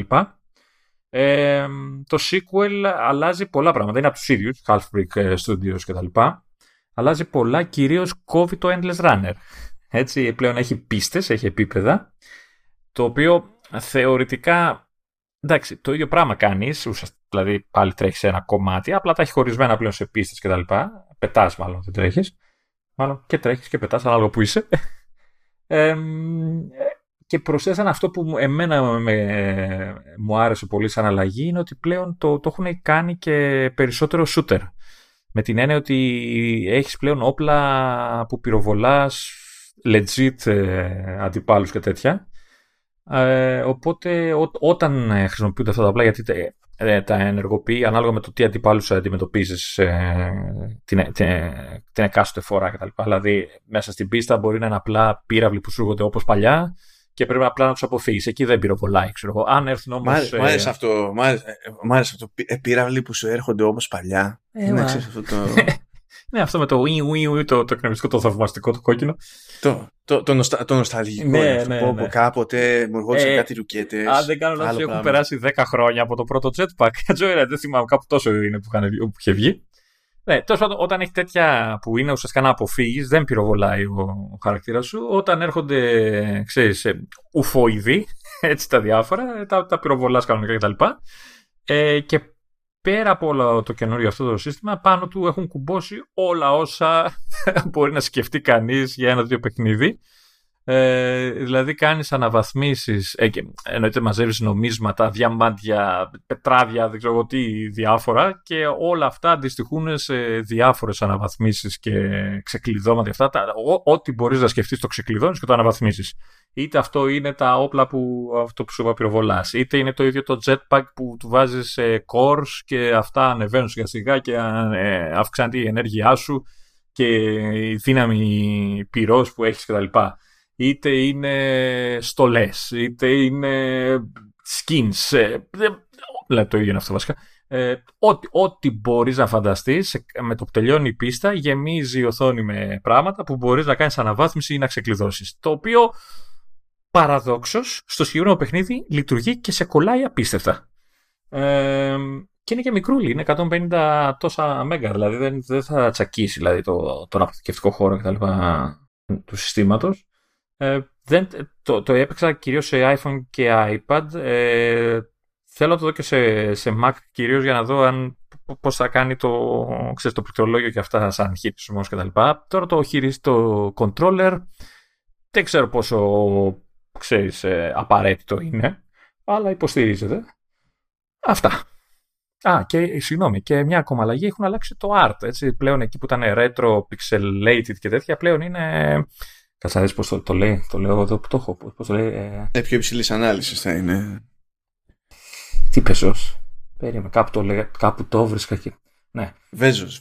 New HD graphics, new animation, new mechanics, new όλα. New channel. Ναι. Που το σημαίνει. Για κάποιο λόγο, όταν λέω new channel, πάντα το θυμάμαι ως πακέτο με τον Παπανότα. Δεν ξέρω γιατί. Το έχω στο μυαλό μου. Τέλος, γυρίζω εγώ, σας φέρνω στην τάξη. Είναι σκάλωμα. Έχει πολλά σκατολοίδια που θα σε βάλουν να ασχοληθείς. Δηλαδή κολλάς άσχημα. Λοιπόν, θέλω τώρα πριν περάσουμε ας το πούμε πιο σοβαρά θέματα. Πάλι νούμερα θα πούμε. Περίμενε. Κάτσε, έχω κάτι άλλο νούμερα εδώ. Συνειδητοποιώ ότι εδώ που είμαι, το MacBook, βασικά το ξενοδοχείο, έχει κουμπωμένο σε κάθε τηλεόραση δωματίου Apple TV και μου εμφανίζει ως στη λίστα ως επιλέξιμο output κάθε Apple TV από όλο τον όροφο. Πόσο εύκολα κάνεις προβολή τα πάντα σε όλους. Αυτό είναι disaster waiting to happen. Και για κάποιο λόγο πιάνει και δύο δωμάτια από τον πάνω όροφο. Ωραία. Πολύ εύκολα. Πρέπει να έχουν τρελό ρούτερ για να πιάνω και με υψομετρική διαφορά. Πολύ εύκολα βάζει τεντλάσο παντού και τους λες ξεστραβωθείτε. Θα πάω να κάνω τέτοιο. Θα πάω να πέταξω κάτι airplay και εύκολα θα βγει μια λίστα τεράστια. Θα πατήσω ένα από πάνω, ένα από κάτω νούμερο. Ξέρω, θα γίνει παρόλα. Είναι σατεράκι αυτό. Δεν το συζητάμε. Εντάξει. Cool. Αλλά να, ορίστε. Εν τω μεταξύ δεν το έλεγε κάπου ότι γεια σας και εγώ έχουμε Apple TV. Το διαπιστώνω από σπόντα. Πότε θα δει, θα παίξει και με αυτό, θα κουμπώσει λογαριασμό πάνω. Ή έχει δικό του. Θα κουμπώσει, αφού με γκαβός. Έχει εδώ μια τηλεόραση. Τι είναι αυτή, 40, 46, τι είναι, μια Samsung, τέλος πάντων something. Αλλά τώρα εγώ πρέπει να κάνω ολόκληρη ιστορία, να κάτσω μπροστά και τα κάτσω μπροστά. Έχω δουλειά να κάνω. Τέλος πάντων. Χώρια που έχουμε, είπαμε, να βγω έξω, να βγει ο Χάρος Παγανιά για να βρει νερό. Χρειαζόμαστε νερό, έχω ακούσει. Γενικά. Εξεπλάγει που και το νερό εδώ πέρα έχει ένα μπουκάλι και καλά ξέρεις. Από εμάς. Είναι όντως free ή θα σου πούνε εκείνο το μπουκάλι το θυμάστε? Όχι, αυτό είναι όντως free. Το ερωτηματικό είναι, γιατί αυτό παίζει από ξενοδοχείο σε ξενοδοχείο, αν σου φέρνουν άλλο που σε περίπτωση θα το πετύχουν άδειο. Κάποιοι το κάνουν, κάποιοι δεν το κάνουν. Δηλαδή είναι γενικά, έχουν υπολογισμένο ένα free την ημέρα, ξέρω εγώ, κάποιοι άλλοι έχουν υπολογίσει ότι το πρώτο είναι free και τα υπόλοιπα από το you. Λαμβάνοντας υπόψη την τύχη που σε διακρίνει γενικότερα, το πιθανότερο αφού το πιείς, θα έρχεται κάθε μέρα ένας από έξω από την πόρτα και θα κάνει πλίτς ποτηράκια, δύο-δύο, έτσι θα τρέχει το νεράκι και θα στο δείχνει και θα φεύγει, ρε παιδί μου. Ας πω εξεπλάγιν που δεν είναι ανθρακούχο, γιατί είναι μια από αυτές τις χώρες. Είναι ακριβές οι φυσαλίδες για τσάμπα νερό. Είναι το έχουν πάλι κεντρική και βόρεια Ευρώπη. Δηλαδή για να σου φέρει απλό νερό πρέπει να κάνεις ευκρίνηση. Άμα πεις νερό σκέτο, σε πάρα πολλές περιπτώσεις υποθέτουν ότι εννοείς ανθρακού. Ναι. Χρήσιμο. Και δεν έχω πρόβλημα με το ανθρακούχο, αλλά όταν λέω νερό, το default δεν μπορεί να είναι το επεξεργασμένο. Πρέπει να είναι. Κοίτα, άμα είσαι σε περιοχή που δεν έχει νερό, έτσι, γιατί μην κοιτάς εμάς που έχουμε πηγές και δεν τις αξιοποιούμε. Έτσι, τρέχουν τα νερά στα βουνά και στα λακάδια και δεν τα κάνουμε τίποτα. Τρέχουν τα νερά. Ναι. Για αυτούς default είναι το φτιαχτό, το φυσαλίδα. Το φτιαχτό. Το στηρίδικο, το beyond water είναι. Λοιπόν, πάρε μια ανάσα, Λεωνίδα. Ναι. Πριν πάμε σε αποτελέσματα τριμήνου. Ναι. Να την αφήσω κιόλας και θα πεθάνω μόβ. Δεν ξέρω, έχουμε πει. Οι τύποι έχουν συλλογή από Αμίγκα. Δεν ξέρω τι κάνεις αυτή την περίπτωση. Την αφήνεις, δεν την αφήνεις καν. Δεν ξέρω τι παίζει. Αλλά είναι η ώρα για τη leap. Γιατί η Command OS χωρίς leap είναι σπαλομπριζόλα χωρίς λιπάκι. Δεν γίνεται το πράγμα αυτό. Άμα ήταν, δεν θα παίρναμε σπαλομπριζόλα. Θα παίρναμε κάτι άλλο. Αλλά them's the breaks που λένε. Συνεχίζει η LEAP να υποστηρίζει το Command OS και το Vertical Slice και φυσικά κατ' επέκταση των πράγματων το Hampton FM. Οπότε many thanks and much obliged, προφανώς. Να θυμίσουμε, γιατί στο μεταξύ βλέπω ότι έχουμε αποκτήσει και μερικούς καινούριους ακροατές, συστηματικούς τουλάχιστον, από αυτούς που μπορώ να καταλάβω, γιατί δεν. Άντε πάλι. Δεν έχω το ίδιο ακριβή στοιχεία από όλες τις μπάντες, οπότε κάποια πράγματα είναι λίγο πιο ελεφελώδη. Νομίζω θα έκρινες πάλι τον τρόπο με τον οποίο σε ακούει κάποιος. Όχι, απλά στην ουσία από τις τρεις μεριές που μπορώ να δω όντως συνδρομές και να έχω ένα νούμερο και να πω οι συνδρομητές είναι τόσοι. Αυτές οι τρεις μεριές είναι περίπου το 50% των ακροάσεων. Από τα υπόλοιπα, οι ακροάσεις μετράνε, αλλά ο άλλος είτε κάνει subscribe είτε follow, ξέρω εγώ ότι είναι, είτε δεν κάνει. Ναι, προφανώς και καλό είναι, αλλά δεν μπορώ να το δω σαν νούμερο. Να.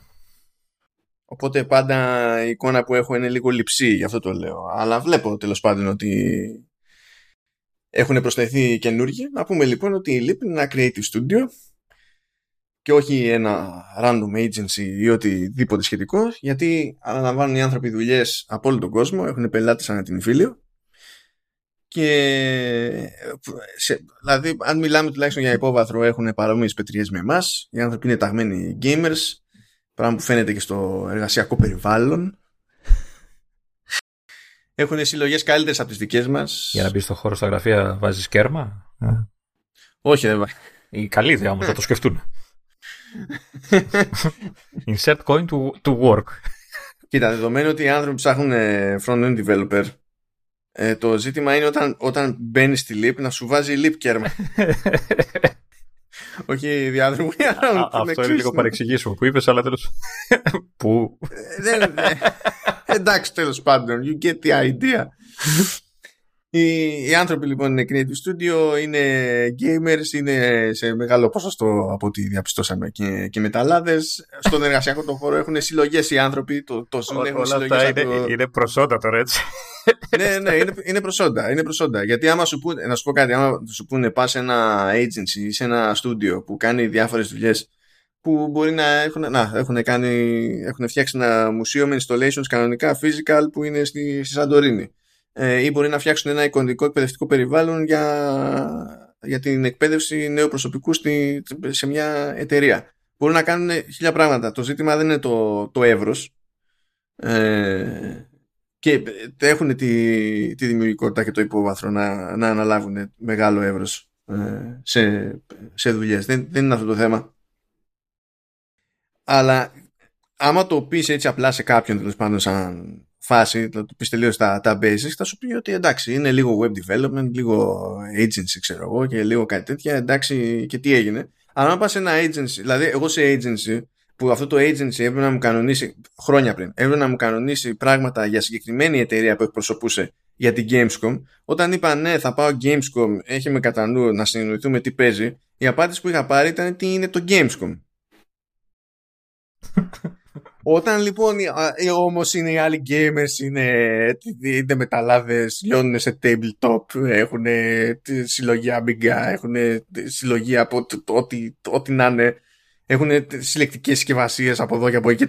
Υπάρχει ένα level πετριάς που λες εντάξει, μου ταιριάζει. Ξεκινάμε καλά εδώ πέρα. Θα συνεννοηθούμε. Θα συνεννοηθούμε σαν άνθρωποι. Αυτό είναι το point. Και όπως λέω ξανά και ξανά, και το λέμε συνήθως, το σχολιάζουμε αυτό περισσότερο στο Vertical, αλλά αυτό σου δίνει και σημάδια για το πώς είναι το κλίμα εκεί πέρα. Mm. Αυτό να το έχει κατά νου όποιος ενδιαφέρεται για τη θέση του front-end developer, διότι το κλίμα παίζει πάντα ρόλο. Δεν ξέρω, δεν θεωρώ αυτονόητο ότι μπορεί κάποιος να πετύχει γενικά στη ζωή του πραγματικά σοϊ κλίμα σε δουλειά. Οι περισσότεροι απλά πετυχαίνουν υποφερτό. Αλλά επειδή εμείς το έχουμε πάθει μεταξύ μας. Και το πάθαμε και στην πρώτη ουσιαστικά. Ναι, το πάθαμε με την πρώτη. Ναι, αυτό μας κατέστρεψε. For life. Γιατί τώρα δεν είναι. Τίποτα δεν συγκρίνεται. Είναι όλα αυτό. Ναι. Δηλαδή σε κάνει να λες, μακάρι να σκάμπαζα δηλαδή, από τέτοια πράγματα που ενδιαφέρουν τη LEAP, να πήγαινα εγώ για front-end developer. Αλλά δεν σκαμπάζω, οπότε τα παρακάνω. Κατάλαβες, θα μου πούνε από εδώ είναι έξω.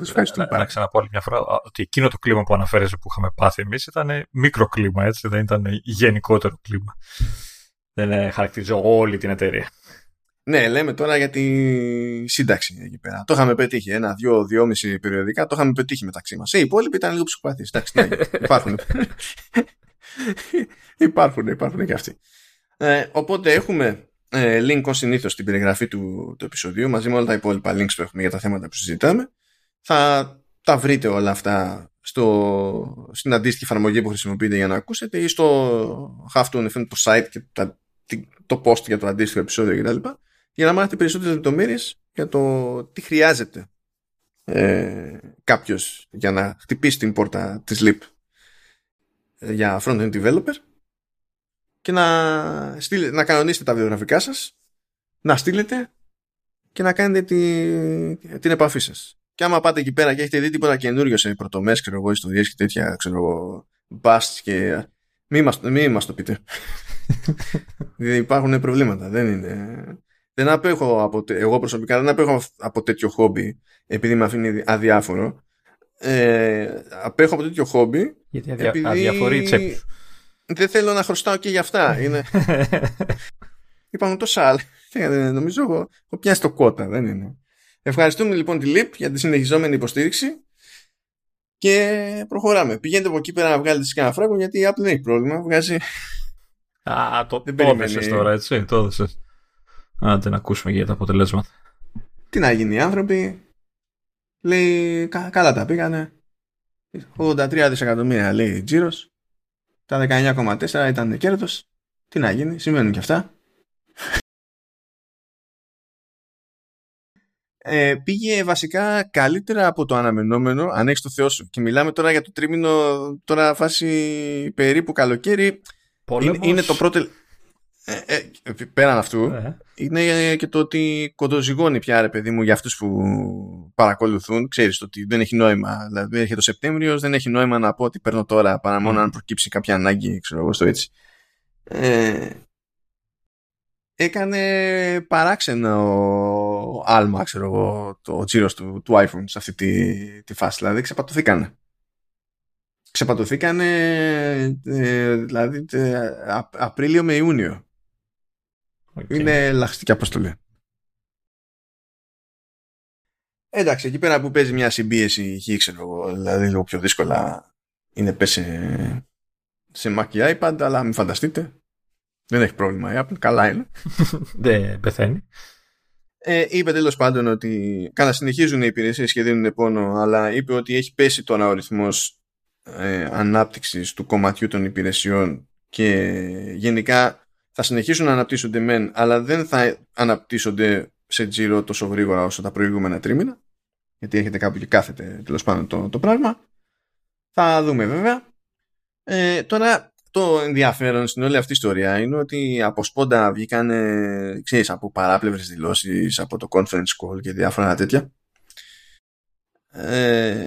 Βγήκαν κάποια πραγματάκια του στυλ ότι η εταιρεία κάνει πιο συνειδητή προσπάθεια τώρα να μεταφέρει πιο σημαντικά κομμάτια της παραγωγής στο Βιετνάμ. Γιατί σου λέει μην τον φάμε με την Κίνα. Έτσι όπως πάει το πράγμα, έχουμε ήδη θεματάκια και πάει λέγοντας. Αλλά συζητήθηκε και ο αυξανόμενος τζίρος από τη διαφήμιση. Ναι. Και ρωτήθηκε και ο Κουκ στο conference call για αυτό το κομμάτι. Αλλά και βγήκανε και άλλες πληροφορίες και βγήκανε και ανακοινώσεις κατόπιν εορτής. Είχαμε πει εδώ πέρα ότι θα μπουν έξτρα στην ουσία διαφημίσεις στο App Store. Θα μπουν και στο Discover που έχει και καλά το editorial work που έχει για να σπρώχνει κάποιες εφαρμογές, κάποιες θεματικές κτλ. Θα μπουν και στη σελίδα της εφαρμογής τέρμα κάτω, αφού έχουμε δει οτιδήποτε για την εφαρμογή. Θα μπει έξτρα κατηγορία από κάτω και καλά ότι μπορεί να σας ενδιαφέρουν αυτά και στην ουσία θα είναι διαφήμιση. Και τέλος πάντων, όπως συνηθίζει σε τέτοιες περιπτώσεις, η Apple θα τα έχει σημαδεμένα τουλάχιστον τη διαφήμιση, το καταλαβαίνουμε. Όπως γίνεται και στις διαφημίσεις που εμφανίζονται στο search. Τι δεν θα πετάει ένα τεράστιο banner που θα κλείνει όλη την πληροφορία της σελίδας μέχρι να πατήσεις χ, το οποίο δεν θα εμφανίζεται μετά από 2,5 λεπτά. Πριν από 2,5 λεπτά. Όχι, δεν έχει. Α, γιατί είναι τόσο ωραίο το σύστημα αυτό. Αλλά ξεκίνησε τώρα ένα περίεργο εκεί πέρα πράγμα. Το είχαμε ξανασυζητήσει εδώ. Ξέρεις, τι θέλει και μπλέκει με αυτό το κομμάτι. Με τις διαφημίσεις, λες. Ναι, από την άποψη ότι πρώτον δεν το έχει ανάγκη. Δεύτερον, με το να μπλέκει κάνει πιο μυστηρία τη θέση της. Από την άποψη ότι έχει δημιουργήσει στην ουσία ζητήματα σε άλλους με το μπλοκάρισμα του tracking, στο μέτρο του δυνατού τέλος πάντων, και διαμαρτύρονται για αυτό το πράγμα. Έχει δυσκολέψει τη διαφημιστική δραστηριότητα στις πλατφόρμες της και η ίδια πλέον χρησιμοποιεί τα δεδομένα που είναι κατά μία έννοια first party, τα δικά της. Πες ότι τα χρησιμοποιεί καλύτερα από όλους, δεν είναι αυτό το θέμα, αλλά ξέρεις, από τη μία ζορίζει τους άλλους και από την άλλη βασίζεται όλο ένα και περισσότερο στη δική της διαφημιστική πλατφόρμα. Το θέμα είναι μήπως το ζητάνε οι διαφημιζόμενοι αυτό το πράγμα. Ξέρεις, θέλουν λίγο παραπάνω προβολή. Πάντα το ζητάγαν αυτό, παιδί μου, αλλά ξέρω εγώ. Δεν νομίζω. Αυτό που ακούω από developers από εδώ και από εκεί είναι ότι ήδη τους ενοχλεί που πρέπει να βάζουν λεφτά στο search. Όχι επειδή τους ενοχλεί το concept που βάζουν λεφτά για διαφήμιση. Τους ενοχλεί ότι οποιοσδήποτε μπορεί να στοχεύσει ως keyword την ονομασία εφαρμογής κάποιου άλλου. Και ότι είναι απαράδεκτο με αυτόν τον τρόπο που δεν μπορεί να το κάνει η SAE, μπορεί να το κάνει για ένα χι διάστημα και μετά έχει κόφτη ο ίδιος, έτσι.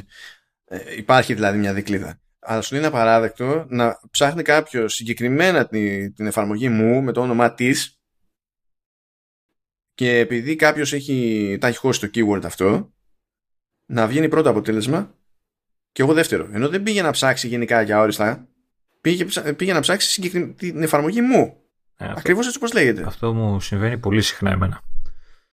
Και σου λέω ότι έτσι, για να βγω εγώ πρώτος, ακόμα και στην αναζήτηση που θα έπρεπε να οδηγεί κατευθείαν σε μένα, πρέπει να δώσω λεφτά. Να. Και δίνω λεφτά σε ένα store που έτσι κι αλλιώς, άμα είναι να κάνω οτιδήποτε με λεφτά, μου παίρνει λεφτά. Οπότε καταλήγω και δίνω ό,τι δίνω στην Apple και μετά δίνω κι άλλα στην Apple. Mm. Και αρχίζει και σφίγγει το πράγμα. Από τη μεριά του developer. Που αυτό θα νιάξει, όπως αντιλαμβάνεσαι, και περισσότερο το μικρομεσαίο. Να. Αλλά και πάλι δεν το κάνει λογικότερο. Και αυτό που προέκυψε κατόπιν εορτής είναι ότι θα αρχίσει να βάζει διαφήμιση και στους χάρτες. Εδώ. Στριπ στα αριστερά, νέο αναψυκτικό. Και υπολογίζει ότι με τις κινήσεις που θα κάνει, δηλαδή ότι πηγαίνει για υπερδιπλασιασμό του τζίρου από τη διαφημιστική δραστηριότητα. Και η φάση είναι γιατί ρε Apple. Η Apple θα γυρίσει και θα σου πει και κάθε Apple ότι κοίταξε να δεις, εγώ δεν το κάνω αυτό το πράγμα.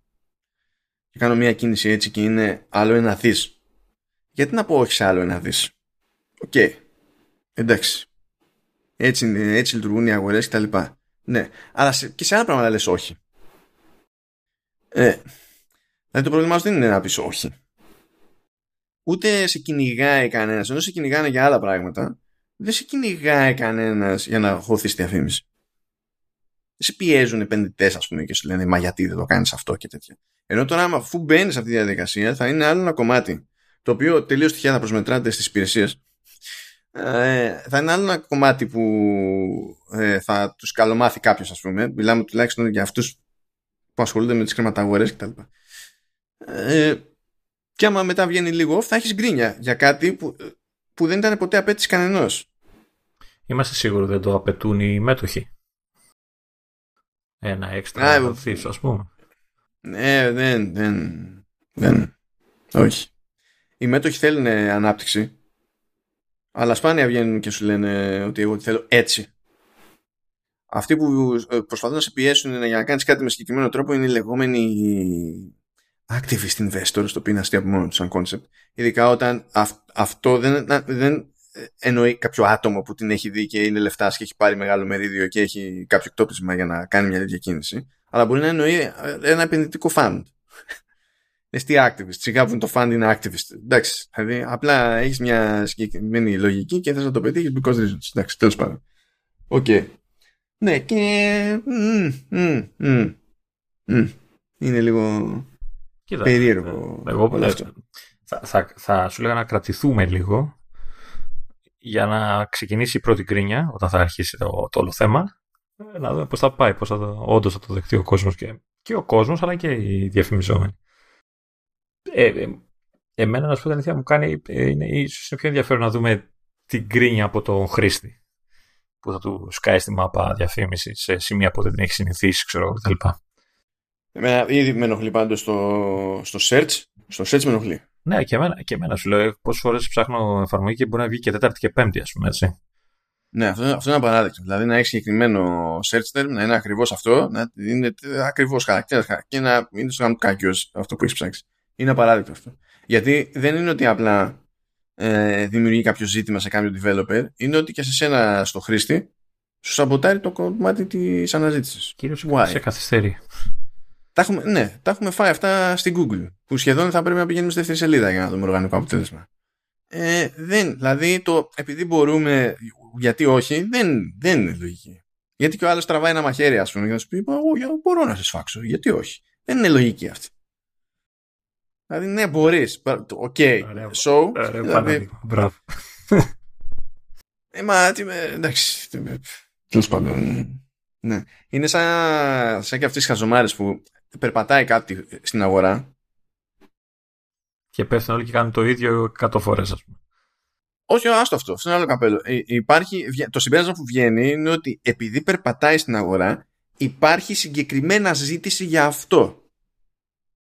Που μπορεί να σημαίνει ότι υπάρχει συγκεκριμένα ζήτηση για αυτό, αλλά το υπάρχει ζήτηση δεν σημαίνει ότι το απαιτεί ο καταναλωτής. Μπορεί να σημαίνει διάφορα πράγματα. Δηλαδή, π.χ. υπάρχει ζήτηση για ίδρυυση και για πόσιμο νερό, αλλά δεν θα βγεις να πεις ο καταναλωτής απαιτεί νερό. Θα βγεις να πεις ο πολίτης το έχει ανάγκη, γιατί διαφορετικά γιοκ πολίτης. είναι διαφορετικό το πραγματάκι, γιατί μπορώ να σκεφτώ πάρα πολλά πράγματα που έχουν φοβερή ζήτηση και γενικά είναι επιβλαβίως και παράνομα.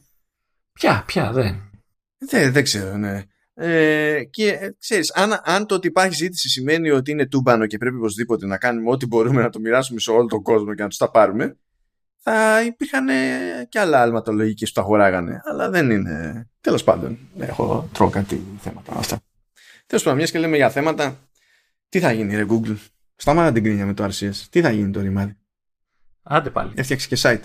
Συγγνώμη, περίμενε. Τέλος τα νούμερα. Δεν θα πούμε πολλά δεκαδικά για τέτοια. Πας κόντρα στους δεκαδικούς. Όχι, αφού σου είπα θα το πάρω τώρα χαλαρά. Νομίζεις ότι εγώ θα δω τώρα πίνακες μπροστά μου και καταλαβαίνω τι βλέπω? Είναι θαύμα, είναι όλα. Άμα είναι έτσι να σας στέλνω συχνά στις Γερμανίες. Αλλά να με στέλνεις. Άμα είναι να μου καλύψεις το έξοδο, να με έρχομαι με 2 ώρες ύπνο, πότε θέλεις. Κοίτα, με 2 ώρες ύπνο, όπου και να σε στείλω, εσύ Γερμανία θα νομίζεις ότι είσαι. Παίζει κι αυτό. Εξαρτάται από τις τιμές του νερού και της μπύρας. Εκεί μπορεί να, άμα με στείλεις αλλού, μπορεί να καταλάβω τη διαφορά. Δηλαδή, ψιλογρήγορα. Λοιπόν, αν έχετε το Θεό σας, η Google έφτιαξε site και καμπάνια για να πιέσει την Apple να υποστηρίξει το σύστημα RCS. Και το site και η καμπάνια λέγεται Get the Message. Για όσους δεν θυμούνται, για όσους δεν μας άκουγαν όταν το είχαμε συζητήσει αυτό, το RCS υποτίθεται ότι είναι ένα πρότυπο που είχε φτιαχτεί νομίζω το 2009 και ο στόχος ήταν να αντικαταστήσει το SMS. Και έχει κάποιες έξτρα ευκολίες που τώρα τις θεωρούμε δεδομένες, ας πούμε, σε υπηρεσίες messaging, αλλά και πάλι δεν είναι ότι πιο σύγχρονο. Ας πούμε, σε θέματα κρυπτογράφησης υπάρχει, σε διάφορα πράγματα, αλλά δεν... το SMS είναι 3 χειρότερο, οπότε το RCS τεχνικώς είναι αναβάθμιση.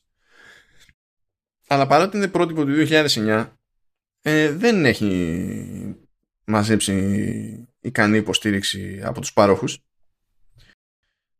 Κατέληξε να είναι ένα από τα συστήματα που διάλεξε να υποστηρίξει η Google. Δεν ξέρουμε τι σημαίνει αυτό, γιατί η Google έχει φτιάξει 8.000 messaging platforms, παύλα apps, τα έχει κακυρώσει, τα έχει ενοποιήσει, τα έχει μετονομάσει, έχει πει ότι θα πεθάνουν μετά, αλλά συγγνώμη, δεν είναι δουλειά αυτή, είναι κομμωδία από μόνη της. Τώρα τέλος πάντων έχει αποφασίσει ότι θα δώσει πόνο με το RCS όπως μπορεί και ζορίζεται που η Apple δεν μπαίνει στη διαδικασία και συνεχίζει αυτή την κρίνια. Δεν ξέρω πού θα το πιάσει το μήνυμα η Google, ότι δεν υπάρχει level γκρίνιας που θα κάνει την Apple να ενδιαφερθεί, παρά μόνο αν μιλάμε για ένα σύστημα το οποίο έχει πραγματικά ευρεία υποστήριξη. Ευρεία υποστήριξη διεθνώς.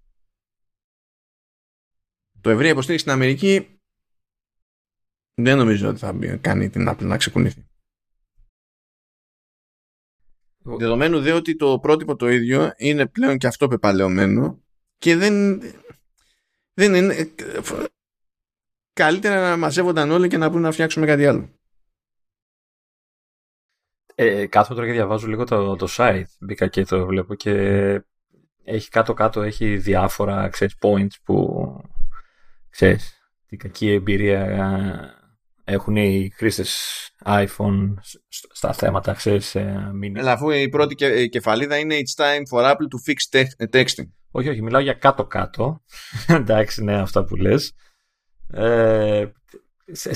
Δεν κατάλαβα αυτό που λέει ότι, ξέρεις, φωτογραφίες και βίντεο, ξέρεις, αποστέλλονται και εμφανίζονται μικροσκοπικές και θαμπές, επειδή λέει τα iPhone συνεχίζουν να χρησιμοποιούν SMS και MMS. Υποθέτω ότι εννοεί εικόνες που στέλνουν μέσα από το κινητό τους οι Android users, iPhone users, τα οποία για να έρθουν σε εμάς τους iPhone-άδες. Και τούμπαλιν. Και τούμπαλιν, ναι. Πρέπει να μπει σε εμάς. Το οποίο MMS εγώ δεν μου δουλεύει εδώ και χρόνια. Δηλαδή δεν έχω καταφέρει ποτέ, ας πούμε, να στείλω MMS εδώ και χρόνια. Δεν ξέρω τι παίζει. Ναι, εντάξει, οκ. Ότι τι δεν χρησιμοποιούν πια όλοι μία από τις κοινές υπηρεσίες και ότι όλοι στηριζόμαστε στο RCS και μάλλον στην έλλειψη αυτού νου και έχουμε πρόβλημα, αφού όλοι χρησιμοποιούν άλλες υπηρεσίες. Ακόμα δυστυχώς και αυτοί που έχουν iPhone μεταξύ τους μπορεί να χρησιμοποιούν άλλες υπηρεσίες για κάποιο λόγο που με εκνευρίζει. Δεν καταλαβαίνω γιατί το κάνει τόσο θέμα πια. Δηλαδή, πας παρακάτω. Έτσι, και το πρώτο τελευταίο point είναι ότι, πώς το λένε, τα μηνύματα από τα Android στα iPhone είναι δυσανάγνωστα, γιατί χρησιμοποιείται λευκό κείμενο σε πράσινο φόντο. Τι θες να κάνεις, δηλαδή τι είναι αυτά που λένε, δηλαδή αν θες να το στηρίξεις, στήριξε το σοβαρά, στήριξε το σωστά. Έτσι, δηλαδή τι είναι αυτές οι μπούρδες, αυτά τα points που έχεις βάλει, είναι όλα άχρηστα. Συν τις άλλες μιλάμε για την εταιρεία που έχει αποτύχει 100 φορές σε messaging. Δηλαδή είναι σαν να σε... σαν να σε πρίζει να φτιάξεις νέο βίντεο κόντεκ το Υπουργείο Αγροτικής Ανάπτυξης. Συγκεκριμένα. Θα πεις δεν με ενδιαφέρει τι έχεις να πεις. Δεν θα μπω στη δικασία καν να αναρωτηθώ αν είναι σόι αυτό προτείνεις. Μου κάνει πάντως εντύπωση ότι αγνοεί, κρύβεται πίσω από το δάχτυλό της, αγνοεί εφαρμογές τύπου Viber, WhatsApp, Messenger ακόμα, και δηλαδή ότι τι, δεν έχουμε λύσει το ζήτημα, είναι τόσο πια τραγικά τα πράγματα. Όχι, αυτό είναι διαφορετικό όμως, γιατί όλο εκείνο θέλει data. Ναι. Που, ενώ το SMS λειτουργεί με άλλο σκεπτικό. Θα μου πεις δεδομένα και δεν είναι πάλι. Ναι, αλλά για το δίκτυο είναι αλλιώς. Ναι, το SMS. Αλλά το MMS ήθελε data, αν θυμάμαι καλά πάλι. Όχι. Σου καίει data, αλλά σαν σύστημα είναι όντως universal. Μάλλον όχι σου καίει data. Πήγαινε τέτοιο. Πήγαινε με χρέωση συγκεκριμένη, αναμήνυμα. Μονάδα, ναι. Τις μονάδες που λέγαμε. Ναι. Και γιατί αυτό είναι καλύτερο, ωραίο. Και μην πεις ότι δεν έχεις πάντα Wi-Fi ή data, γιατί δεν ισχύει αυτό. Αυτό είναι άλλο καπέλο. Το ζήτημα είναι που πέφτεις όταν δεν έχεις. Π.χ. πολλοί κόσμος ακόμη χρησιμοποιεί, και εγώ σε κάποιες υπηρεσίες, ενώ θεωρητικά δεν θα έπρεπε, για two-factor ας πούμε, χρησιμοποιεί SMS. Το στέλνει κωδικό σε SMS. Είναι πιο επισφαλές αυτό το σύστημα σε σχέση με ένα νέο industry standard όπως είναι το RCS. Διάφορα πράγματα, ρε παιδί μου. Ωραία. Και ξέρεις ότι ό,τι και να είναι το δίκτυο του αλουνού, το τηλέφωνο του αλουνού, κάπως θα λειτουργήσουν κάποια πράγματα ακριβώς όπως πρέπει, ενώ τώρα δεν το ξέρεις. Θα πρέπει να βρεθείτε στην ίδια εφαρμογή που είναι εφαρμογή τρίτου και δεν βασίζεται στην ουσία στους παρόχους κτλ. Εντάξει, το καταλαβαίνω αυτό. Καταλαβαίνεις επίσης ότι σε 5 γραμμές που είπες έχεις πει πολύ πιο ουσιαστικά points από αυτά που έχει γράψει στο site. Ναι, γιατί Google δεν ξέρεις πραγματικότητα τι λέει. Η Google απλά προσπαθεί να την πει στην Apple σε αυτή την περίπτωση και να είναι ο κακός η Apple. Εδώ λέει τέτοιο, έχει σε κάποια φάση που λέει ότι είναι το νέο μοντέρνο 2009, το νέο μοντέρνο industry standard, και έχει link και λέω θα οδηγεί στην επίσημη σελίδα του standard. Ναι, και απλά οδηγεί σε άλλη σελίδα στο android.com και λες μας έψεις. Υποθέτω ότι δεν έχει κάτι αντίστοιχο με iMessage, δεν έχει αναπτύξει. Εννοώ με την έννοια του προτύπου, ξέρεις, δηλαδή γιατί καίγεται να... Άλλο καπέλο. Μη σκέφτεσαι καθόλου το τι κάνουν όλες αυτές τις υπηρεσίες. Σημασία έχει τι θα πάρει τη θέση του SMS. Να, okay. Αυτό δεν αλλάζει το τι κάνουν όλα τα υπόλοιπα. Okay. Είναι άλλο καπέλο. Και το θέμα είναι ότι μπορεί να κάνει και αγκληνιάζει για την Apple ό,τι σγουστάρει. Το RCS έχει υποστήριξη στην Κίνα. Το RCS έχει υποστήριξη στην Ινδία. Γιατί αυτοί εκεί πέρα οι δύο είναι πάνω από 2 δις. Δεν μπορείς να μιλάς για industry standard όταν αυτές οι αγορές, ας πούμε, που τώρα δεν το λέω στα σοβαρά ότι είμαι σίγουρος ότι δεν υποστηρίζουν. Αλλά το θέμα είναι ότι αυτό που ξέρω στα σίγουρα είναι ότι η Google όταν τα λέει αυτά, τα λέει με τα δεδομένα της αμερικανικής αγοράς. Δεν ξέρω καν αν έχει μπει στη διαδικασία να ρωτήσει τι γίνεται αλλού, ας πούμε. Αλλά άμα πέφτω μέσα και δεν έχει αναρωτηθεί στα σοβαρά τι γίνεται αλλού, χεστήκαμε για το industry standard που θέλει για μια συγκεκριμένη αγορά επειδή έτσι της βάρεσε και το πατάει πάνω για να κάνει PR. Να μην ήταν κουλή τόσα χρόνια. Γιατί εκείνη δεν ξεκίνησε με το να σπρώχνει το RCS, μας έχει σπρώξει τα πάντα όλα, μέχρι που δεν παραπάτησε τίποτα και τώρα είναι το RCS, παιδιά, νέο industry standard, δεν χρειαζόμαστε. Εντάξει, οκ. Μπράβο. Θέλω να δω πόσες φορές θα επανέλθουμε αυτή την ιδέα. Δεν είναι η πρώτη φορά που κάνει τέτοια κίνηση και εντάξει, αυτά είναι σημαντικά. Εν τω μεταξύ, λέει και το κλασικό που με εκνευρίζει, ότι οι έφηβοι, ξέρεις, φοβούνται το πράσινο συννεφάκι. Ναι, θα πάνε σε therapist για τα green bubbles. Ναι. Και αν πάνε σε therapist για green bubbles, δεν έχουν πάει άλλα πράγματα στραβά. Αλλά μου κάνει εντύπωση το ότι πιστεύει, θα το χρειαστείς μόνο όταν δεν έχεις data ή είσαι σε out of coverage, κάπου σε σημείο που δεν πιάνει φορτσί κτλ. Αλλά πόσες είναι αυτές οι περιπτώσεις πια, βέβαια, δηλαδή όσο πάει και μειώνονται.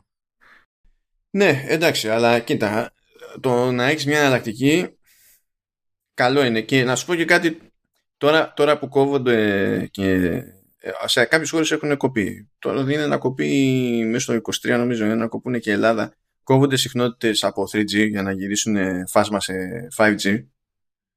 Και τώρα το fallback δεν θα είναι το 3G. Άμα δεν πιάνεις κάπου δηλαδή 4G, το fallback θα είναι κατευθείαν edge. GPRS.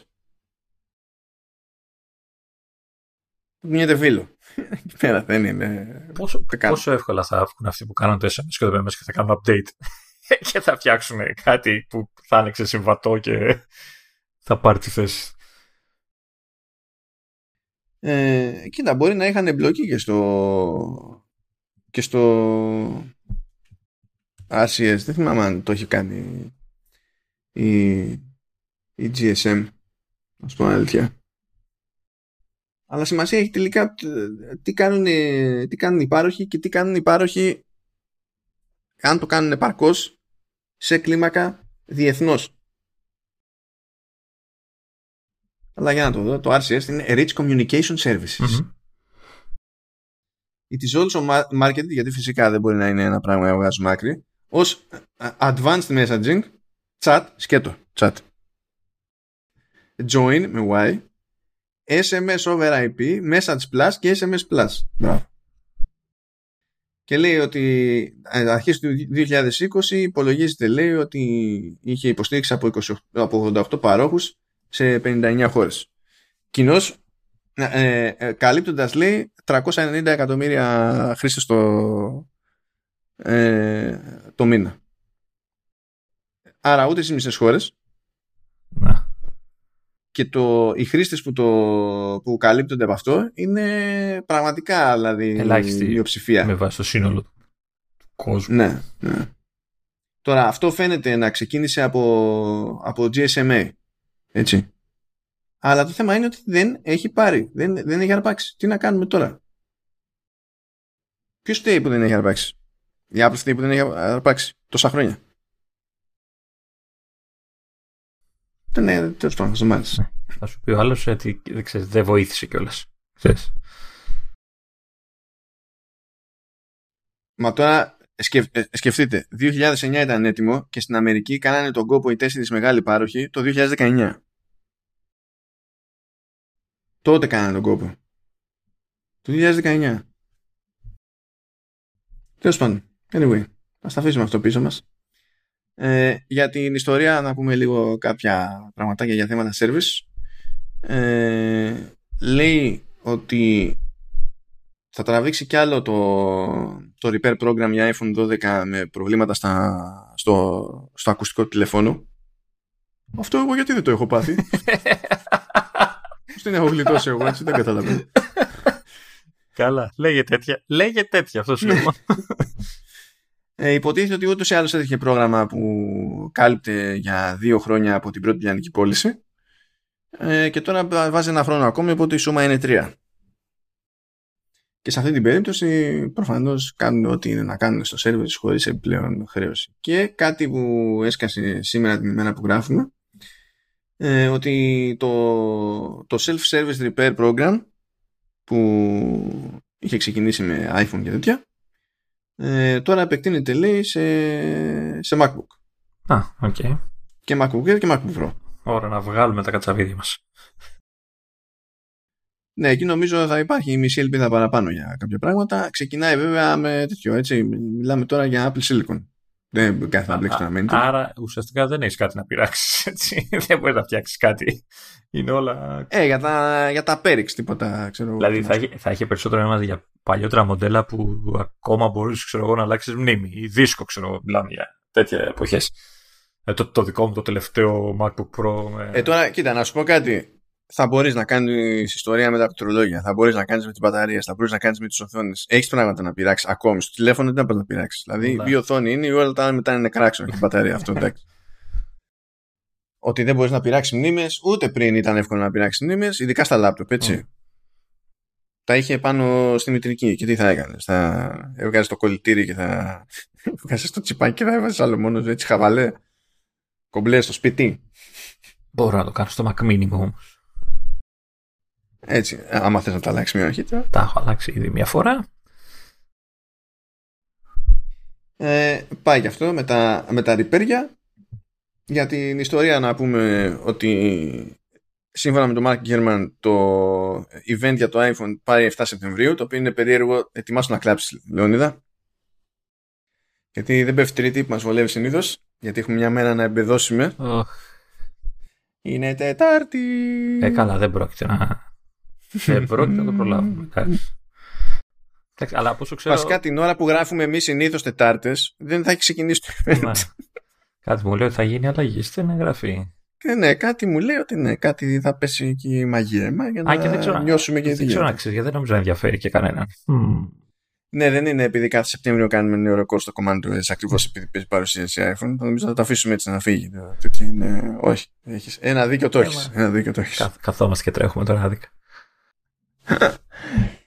Δηλαδή εκεί είναι μία που έχει τον Ιούνιο που γίνεται σφαγή με WWDC, που είναι το ένα ξεκάθαρο highlight του Command OS κάθε χρόνο, και το πιο μεγάλο highlight ακόμα είναι το Σεπτέμβριο. Και η πλάκα είναι ότι αυτό που βγάλαμε τώρα το είχαμε γράψει και εκείνο τελείως τετεροχρονισμένα, που έκανε σούμα με τις φήμες για τα πάντα όλα.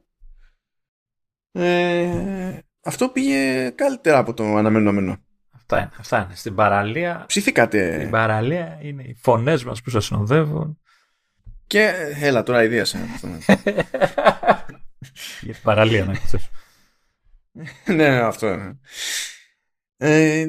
Βασικά εξεπλάγει να σου πω την αλήθεια που το τότε που γράψαμε μέχρι τότε που βγήκε δεν είχαν έρθει ξαφνικά τα πάνω κάτω στη φημολογία. Είχαν πάρει ρεπό ακόμα και αυτοί, ξέρω. Τους καλέσουν. Οπότε το σώσαμε. Τώρα και αυτά που έχουν βγει στο μεσοδιάστημα είναι ψηλοπράγματα και έχω κρατήσει εδώ το ένα και το καλύτερο. Γιατί φαίνεται, καλά μου παιδιά, ότι θα πάει για αύξηση τιμή στα iPhone η Apple και μάλλον αυτό που φαίνεται μάλλον λογικότερο, όχι ότι είναι σίγουρο, μάλλον η αύξηση θα πάει στα Pro. Ωραία. Δεν θα πάρουμε ποτέ iPhone. Τι λέγαμε τις προάλλες? Ότι να παραπάνω RAM, να έχει καλύτερο chipset. Μετά είπαμε να έχει κάτι, είχαμε ακούσει ότι η καινούρια εμπρόστια κάμερα κοστίζει 3 φορές όσο κόστιζε η προηγούμενη. Και δεν διέγελες. Εντάξει, εγώ περίμενα να το απορροφήσει όλο αυτό το κόστος. Ναι. Δεν βοηθάει και το δολάριο. Η αλήθεια είναι. Δεν βοηθάει το δολάριο. Και τέλος πάντων αυτό προέκυψε από τον Μινγκ Τσικούο σαν φάση, αλλά δεν φαίνεται να διαφωνεί και πολλοί κόσμος ως προς το πόσο πιθανό είναι. Λέει ότι υπολογίζει να ανέβει η μέση τιμή πώλησης iPhone, όχι ένα μοντέλο, στο σύνολο. Να ανέβει κατά $50. Και αυτό βγάζει περισσότερο νόημα να γίνει με τη λογική ότι θα κρυβίνουν τα Pro και θα μείνουν τα άλλα έτσι. Και θα πάνε, ξέρω εγώ, επειδή δεν αναγνωρίζει τέτοιου είδους μεταβολές τιμής. Δεν θα πει 50, συν 50. Θα πει συν 100. Και έτσι βγαίνει τέλος πάντων σαν φάση κάπως. Έπαιζε εκεί τώρα αυτό που δεν μπορούν να συμφωνήσουν μεταξύ τους είναι αν αυτό σημαίνει ότι υπάρχει μια πιθανότητα, ξέρεις, να το χρυσώσει το χάπι, αλλάζοντας τον ελάχιστο αποθηκευτικό χώρο στο πιο φθηνό Pro. Το οποίο πάντα το λέγαμε και το θέλαμε. Καλά, πάντα το θέλουμε γενικά. Εντάξει, οκ. But yeah. Θα το κάνει. Άμα το κάνει θα πεις τέλος πάντων. Είναι ικανή να το μειώσει, αλλά τέλος πάντων. Ναι. Τώρα που έχουμε ακόμα μια χαρά τιμή στο iCloud Plus, ορίστε, για ποιο λόγο να βάλουμε παραπάνω. Θα κάνουμε τέτοιο. Θα κάνουμε οικονομία και σε πρώτες ύλες και θα προστατεύσουμε το περιβάλλον. Αυξήσου και τα tiers στο cloud. Ψήσου. Και τώρα για κλείσιμο έχουμε κάτι που δεν ήταν λογικό να έχουμε στο Command OS. Έχουμε ένα πέρασμα από το Digital Foundry. Τώρα όσοι μας παρακολουθείτε γενικότερα τέλος πάντων χρόνια και επειδή ασχολείστε με gaming θα ξέρετε όπως και εμείς TST Digital Foundry. Οι υπόλοιποι μπορεί να μην ξέρετε, οπότε θα κάνουμε εδώ μια προσπάθεια. Digital Foundry είναι ένα παρακλάδι του Eurogamer που είναι πολύ παλιό πλέον, είναι 20 ετίας και βάλε site για games που ασχολείται με το τεχνικό κομμάτι της υπόθεσης. Είτε αυτό σημαίνει ότι δοκιμάζει hardware, είτε αυτό σημαίνει που είναι το το πιο κλασικό που κάνουν, ότι βγαίνει ένα παιχνίδι, ξέρω εγώ, σε διάφορες μεριές και βλέπουν πώς τρέχει σε κάθε σύστημα, ποιο σύστημα έχει το πλεονέκτημα από εδώ, ποιο. Διαλύονται από κάτω. Εντάξει, μετράνε pixels και πώς το λένε, frame rate. Και ενίοτε, τώρα έχουν και λειτουργούν και ως περίπου αυτόνομο κανάλι τις αναλύσεις που ετοιμάζουν σε βίντεο, πέραν το τι κάνουν σε κείμενο, που συνήθως το κείμενο είναι το script του βίντεο. Έχουν το περιθώριο, δίνουν το περιθώριο να το κατεβάσει κάποιος και σε τρελά μεγέθη, όχι ασυμπίεστο, αλλά πολύ πιο ασυμπίεστο τέλος πάντων και σε πιο καλή ποιότητα εικόνας σε σχέση με το να δει κάποιος οτιδήποτε στο YouTube, υπό οποιασδήποτε συνθήκες. Αλλά αυτό είναι συνδρομητικό τέλος πάντων. Εκείνες οι εκδόσεις των βίντεο τις δίνουν πληρωμή στην πραγματικότητα. Και τέλος πάντων μπήκαν στη διαδικασία να πούνε ότι θα δοκιμάσουμε, ξέρω εγώ, για gaming τον M1 Max και τον M1 Ultra. Και ήθελα να δω τι σοϊ benchmarking κάνανε. Γιατί είναι δύσκολο να γίνει αυτό το πράγμα. Είναι δύσκολο από την άποψη ότι δεν υπάρχουν επιλογές. Υπάρχουν συνθετικά benchmarks που γίνονται για να ζορίσουν, ξέρω εγώ, το chip, αλλά δεν είναι πραγματικά παιχνίδια. Απλά είναι benchmarks που ζορίζουν το σύστημα με διεργασίες που συνήθως έχουν να κάνουν με παιχνίδια. Αλλά μπήκαν στη διαδικασία να δοκιμάσουν μερικά παιχνίδια. Και κοίταζαν τα παιχνίδια και το λένε βέβαια και στο κείμενο και στο βίντεο. Παντού. Ότι είναι δύσκολο τέλος πάντων, γιατί είναι ελάχιστα τα παιχνίδια αυτή τη στιγμή που είναι κανονικά ports, πόσο μάλλον soy ports για Apple Silicon. Οπότε σε κάποιο βαθμό χρησιμοποιείται το Rosetta. Ακόμα και αν υποθέσουμε ότι ένα παιχνίδι χρησιμοποιεί Metal, γιατί Metal υπάρχει και με Intel, έτσι. Αν χρησιμοποιεί Metal, τότε αυτό το κομμάτι είναι native για Apple Silicon. Αλλά αν ο κώδικας ο υπόλοιπος είναι για 686, δηλαδή για Intel και τέτοια, τότε εκεί μεσολαβεί Rosetta, οπότε υποτίθεται ότι έχουμε κάποιες απώλειες. Ανάλογα με το ποιόν του παιχνιδιού, μπορεί να έχουμε μεγαλύτερες, μπορεί να έχουμε μικρότερες κτλ. Και κάθισα και κάνα χάζι εκεί πέρα. Τι πήγανε και δοκιμάσανε. Και έχω απορίες. Διότι άμα είναι να δοκιμάζεις μη native ports, τι νόημα έχει η δοκιμή που κάνεις? Δεν αντιλαμβάνομαι. Αυτό δηλαδή, τι συγκρίνεις? Το Tomb Raider είναι σε ροζέτα. Σε ροζέτα είναι το κομμάτι που τρέχει CPU, αλλά έχει υποστήριξη Metal, οπότε εκείνο είναι native. Γι' αυτό το είχαν χρησιμοποιήσει και στην Apple όταν δείχνανε το developer kit με το Mac mini και τον α12 πάνω. Ναι, αλλά δεν είναι ενδεικτικό έτσι. Δηλαδή... Και καλά τα πήγε από ό,τι βλέπω. Ναι, μα δεν είναι όταν πηγαίνει άσχημα. Ίσα-ίσα που το γενικό συμπέρασμα του Digital Foundry είναι ότι ανάλογα τώρα με το παιχνίδι, η GPU στον Ultra πέφτει συνήθως κάπου μεταξύ RTX 3080 και 3090. Και η Apple είχε πει ότι πηγαίνει κάπου εκεί προς 3090 μεριά. Και είχαν βγει μετά κάποια benchmarks που ήταν έτφωτος μακριά από οτιδήποτε θυμίζει 3090. Αλλά αυτό είναι το ζήτημα, είναι ότι υπάρχουν πλεονεκτήματα και μειονεκτήματα ανάλογα με την περίπτωση. Οπότε, σύμφωνα με το Digital Foundry, ακόμα και με ροζέτα μέσα, μερικώς ή παντού, δεν είναι εκτός τοπικού χρόνου οι αρχικοί ισχυρισμοί της Apple. Αλλά ακόμη και έτσι, ποια η χρησιμότητα του να συγκρίνεις πράγματα που δεν είναι native μεταξύ τους? Δηλαδή, τι... Το περίεργο θα ήταν να μην υπάρχει θέμα. Μήπως ελπίζουν θα δημιουργήσουν την όρεξη στους developers που θα δουν ότι ακόμα και με ροζέτα παίζει καλά το παιχνίδι και υπάρχει, ξέρεις, τώρα, όρεξη. Ένα παιχνίδι βάλανε που ήταν native και δεν ήταν mobile game στην ουσία και ήταν το Warcraft, το World of Warcraft. Λίγο παλιό δεν είναι, εντάξει. Ναι, και ακριβώς επειδή η μηχανή αυτή δεν είναι βαριά, σου λέει ότι το τρέξαμε σε 8K για να ζωριστεί. Γενικά λέει, και η μία μπάντα για να ζωριστεί και η άλλη μπάντα. Γιατί άμα το βάζαμε 4K θα έβγαζε 8 τρισεκατομμύρια frames, ξέρω εγώ, και εντάξει, οκ. Okay. Αλλά εγώ απορώ, ας πούμε, γιατί δεν μπήκανε που... Θα μου πεις δεν είναι κανονική κυκλοφορία ακόμα αυτή. Είναι, ας το πούμε, σε beta. Αλλά είναι εκεί έξω, και είναι εκεί έξω 2 χρόνια. Και με τον καιρό βελτιώνεται κιόλας. Το Baldur's Gate 3, ας πούμε. Το Baldur's Gate 3 ανακοινώθηκε ότι θα είναι native, δηλαδή με το που αποκαλύφθηκε είχε ξεκαθαριστεί ότι θα έχει υποστήριξη κανονικά για Apple Silicon, και υπάρχει εκεί έξω. Που αυτό τέλος πάντων μπορεί να μην είναι, ξέρεις, παραγωγή Not Dog, αλλά από το να πεις πηγαίνω να κάνω ένα δοκιμαστικό με τελείως native port και αυτό θα είναι το World of Warcraft, κάτι καλύτερο. Δεν θα σε ζόριζε να πεις άδω και τον Baldur's Gate 3 για να έχω κάτι λίγο πιο ζόρικο, ας πούμε, και να συγκρίνω με βάση αυτό που beta θα ήταν σε Mac, beta θα ήταν και εκτός Mac. Δηλαδή δεν είναι ότι και στις δύο μπάντες είναι κομπλέ όλα σε αυτή την περίπτωση.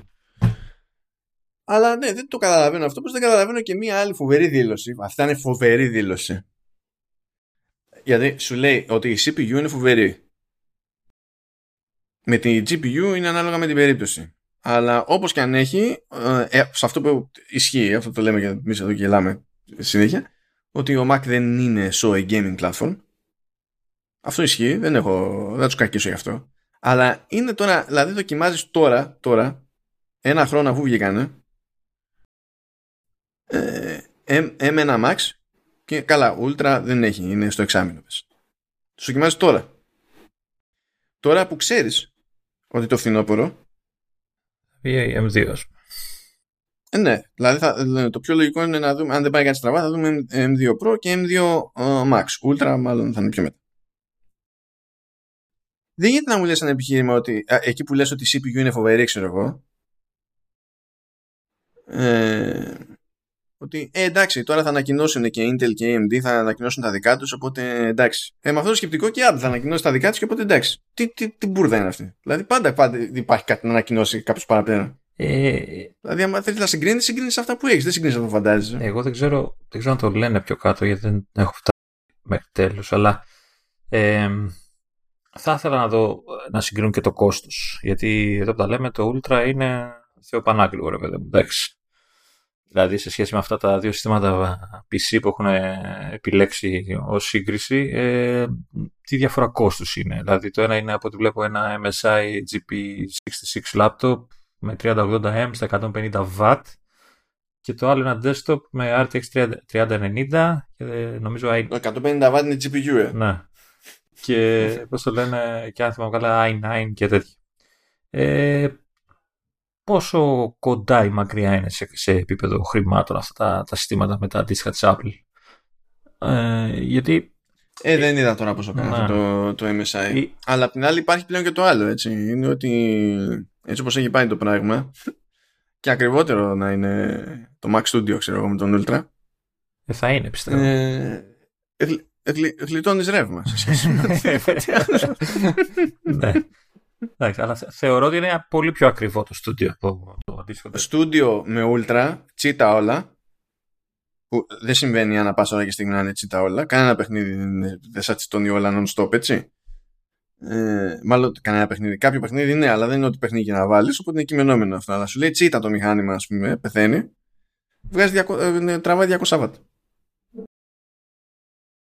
Ενώ στην άλλη πάντα, ξέρω εγώ, δηλαδή μόνο η GPU θα τραβάει 150, άμα είναι στα ζώρια πάνω. Αυτό το λένε τουλάχιστον, ότι έχουν αυτές τις επιδόσεις που έχουν. Μπορεί σε GPU κάπου να πιάνει τον ανταγωνισμό, κάπου να μειονεκτεί, ξέρω εγώ, λιγότερο ή περισσότερο.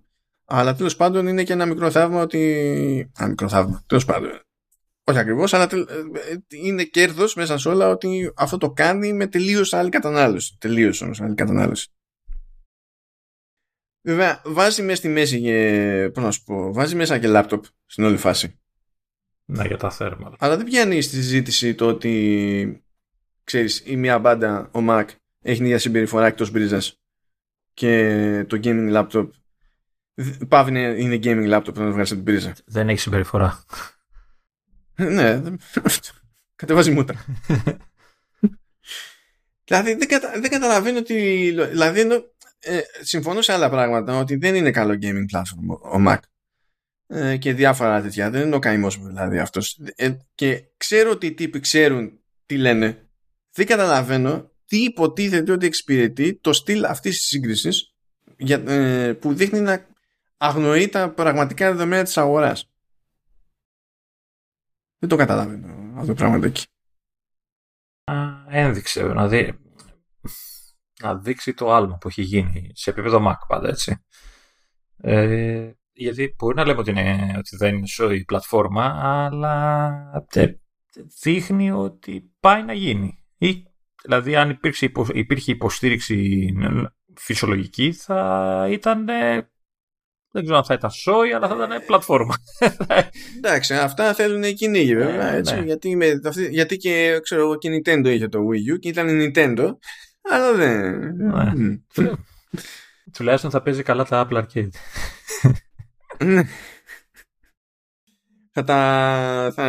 Θα παίζει το. Ποιο ήταν αυτό μετά.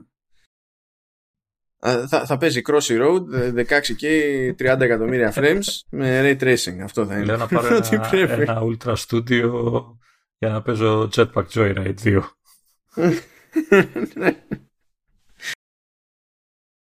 Τι να πω, θα έχει λίγο νόημα να επανέλθουν όταν θα σκάσουν τα native ports του Resident Evil Village, δηλαδή που ανακοίνωσε η Capcom ή το No Man's Sky. Καλά, το No Man's Sky εντωμεταξύ δεν είναι και κάτι που θα σου τσακίσει το μηχάνημα. Το Village είναι, εντάξει, είναι πιο φιλόδοξο. Τη CPU ίσως, δεν ξέρω. Το No Man's Sky ίσως τη CPU με όλο αυτό τους υπολογισμούς που κάνει για να δείξει τον όποιο κόσμο. Εκεί θα δείξει. Πάντως υπάρχει συζήτηση. Εγώ αυτό βλέπω. Αυτό μόνο μου δημιουργεί το άρθρο και το βίντεο. Δηλαδή ότι έχει ξεκινήσει μια συζήτηση για video games σε Mac. Πόσα χρόνια έχεις να το δεις αυτό? Ναι, αυτό είναι. Είπαμε. Μέχρι και αυτοί κάνουν στην παρουσίασή τους, βάζουν παιχνίδια. Δηλαδή. Εδώ με πιάσε νευρικό όταν εμφανίστηκε η Capcom το Roundstage στο Twitch. Δηλαδή. Για μένα αυτό που πρέπει να γίνει είναι να το πιστέψει και η Apple, ότι ξέρεις τι, γαμώ τα μηχανήματα που φτιάχνουμε και όλα αυτά, αλλά δεν μπορούμε να περιορίζουμε τις χρήσεις σε βίντεο και photo editing. Πάμε πάλι Λεωνίδα, δεν ξέρει τι είναι, δεν ξέρει πώς λειτουργεί. Απλά βλέπει ότι βγάζει λεφτά, αυτό βλέπει. Ναι, πρέπει να μάθει όμως. Πρέπει να μάθει. Μα για την ίδια το λέω, πρέπει να μάθει για να μένει απ' έξω. Κάνει όρεξη. Κάνει όρεξη, Λεωνίδα. Γιατί θα βγάζει πιο πολλά λεφτά μετά από μάθη. Τι να πω. Ας κάνουμε κάτι πιο εύκολο. Πιο πιθανό να είναι στα νερά μας. Να ευχαριστήσουμε τη LEAP. Αφού φτάνουμε στο τέλος. Όπως αισθάνομαι ότι και εγώ φτάνω στο τέλος. Πω και έχω να κάνω δουλειά μετά. Okay. Ωραία. Σε αφήνουμε λοιπόν να κάνεις τη δουλειά σου. Το παπλωματάκι σου μην ξεχάσεις να τραβήξεις, να έχεις εκεί ζεστούλα. Αν νόμιζα να τραβήξω, να το ρίξω κάτω από το κρεβάτι. Αυτό νόμιζα να τραβήξω. Καλή Gamescom σου εύχομαι. Να γίνεται ο πανικός έτσι όπως τον θες. Δεν ξέρω τι έχεις να δεις τίποτα της προκοπής. Ενώ έχεις κλείσει κανένα ραντεβού για κανένα έτσι βαρβάτο. Έχω μερικά μεγάλα, αλλά αυτή τη φορά πήγα και. Καλά, πρώτα απ' όλα κάποιες εταιρείες δεν συμμετέχουν φέτος. Οπότε, ξέρεις, σε κάποιες περιπτώσεις δεν υπήρχαν καν επιλογές. Έχω μερικά μεγάλα, αλλά έχω πάει και λίγο με ύποπτα, γιατί είδα το εξής από επιλογές που υπήρχαν. Ότι ενώ οι μεγάλοι εξακολουθούν και βγάζουν παιχνίδια που είναι cross-gen και για νεότερο και για παλαιότερο hardware, είναι κάποιοι μικρομεσαίοι έως μεσαίοι, ενίοτε και μεγάλο μεσαίοι, που ανακοινώνουν παιχνίδια που είναι μόνο για το νέο hardware.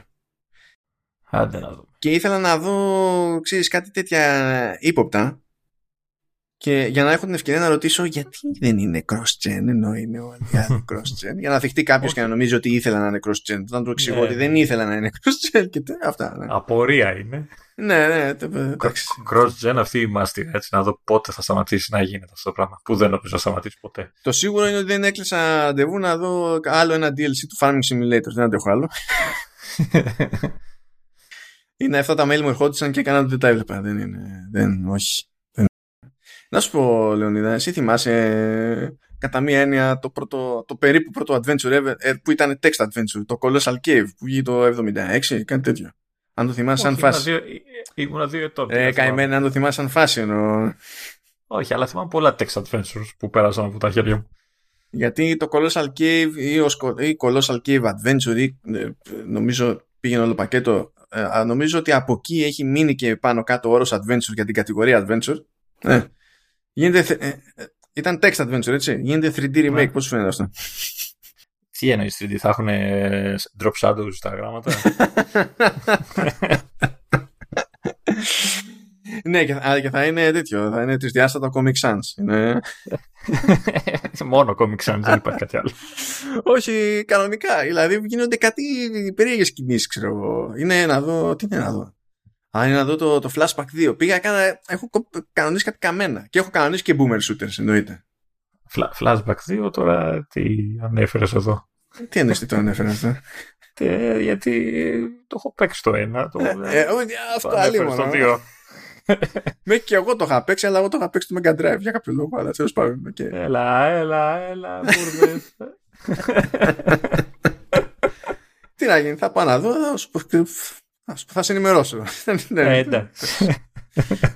Αυτά σας αφήνουμε. Πάω να βγω σαφάρι εκεί για τροφή, νερό και τέτοια. Εγώ πάω να σκουπιστώ γιατί με μουσκιά από τον υδρότα. Είμαι όπως πάντα κλεισμένος. Όλες τεχνικές παραγωγές σε νερό. Ναι, μπράβο. Ό,τι πρέπει είναι, ό,τι πρέπει.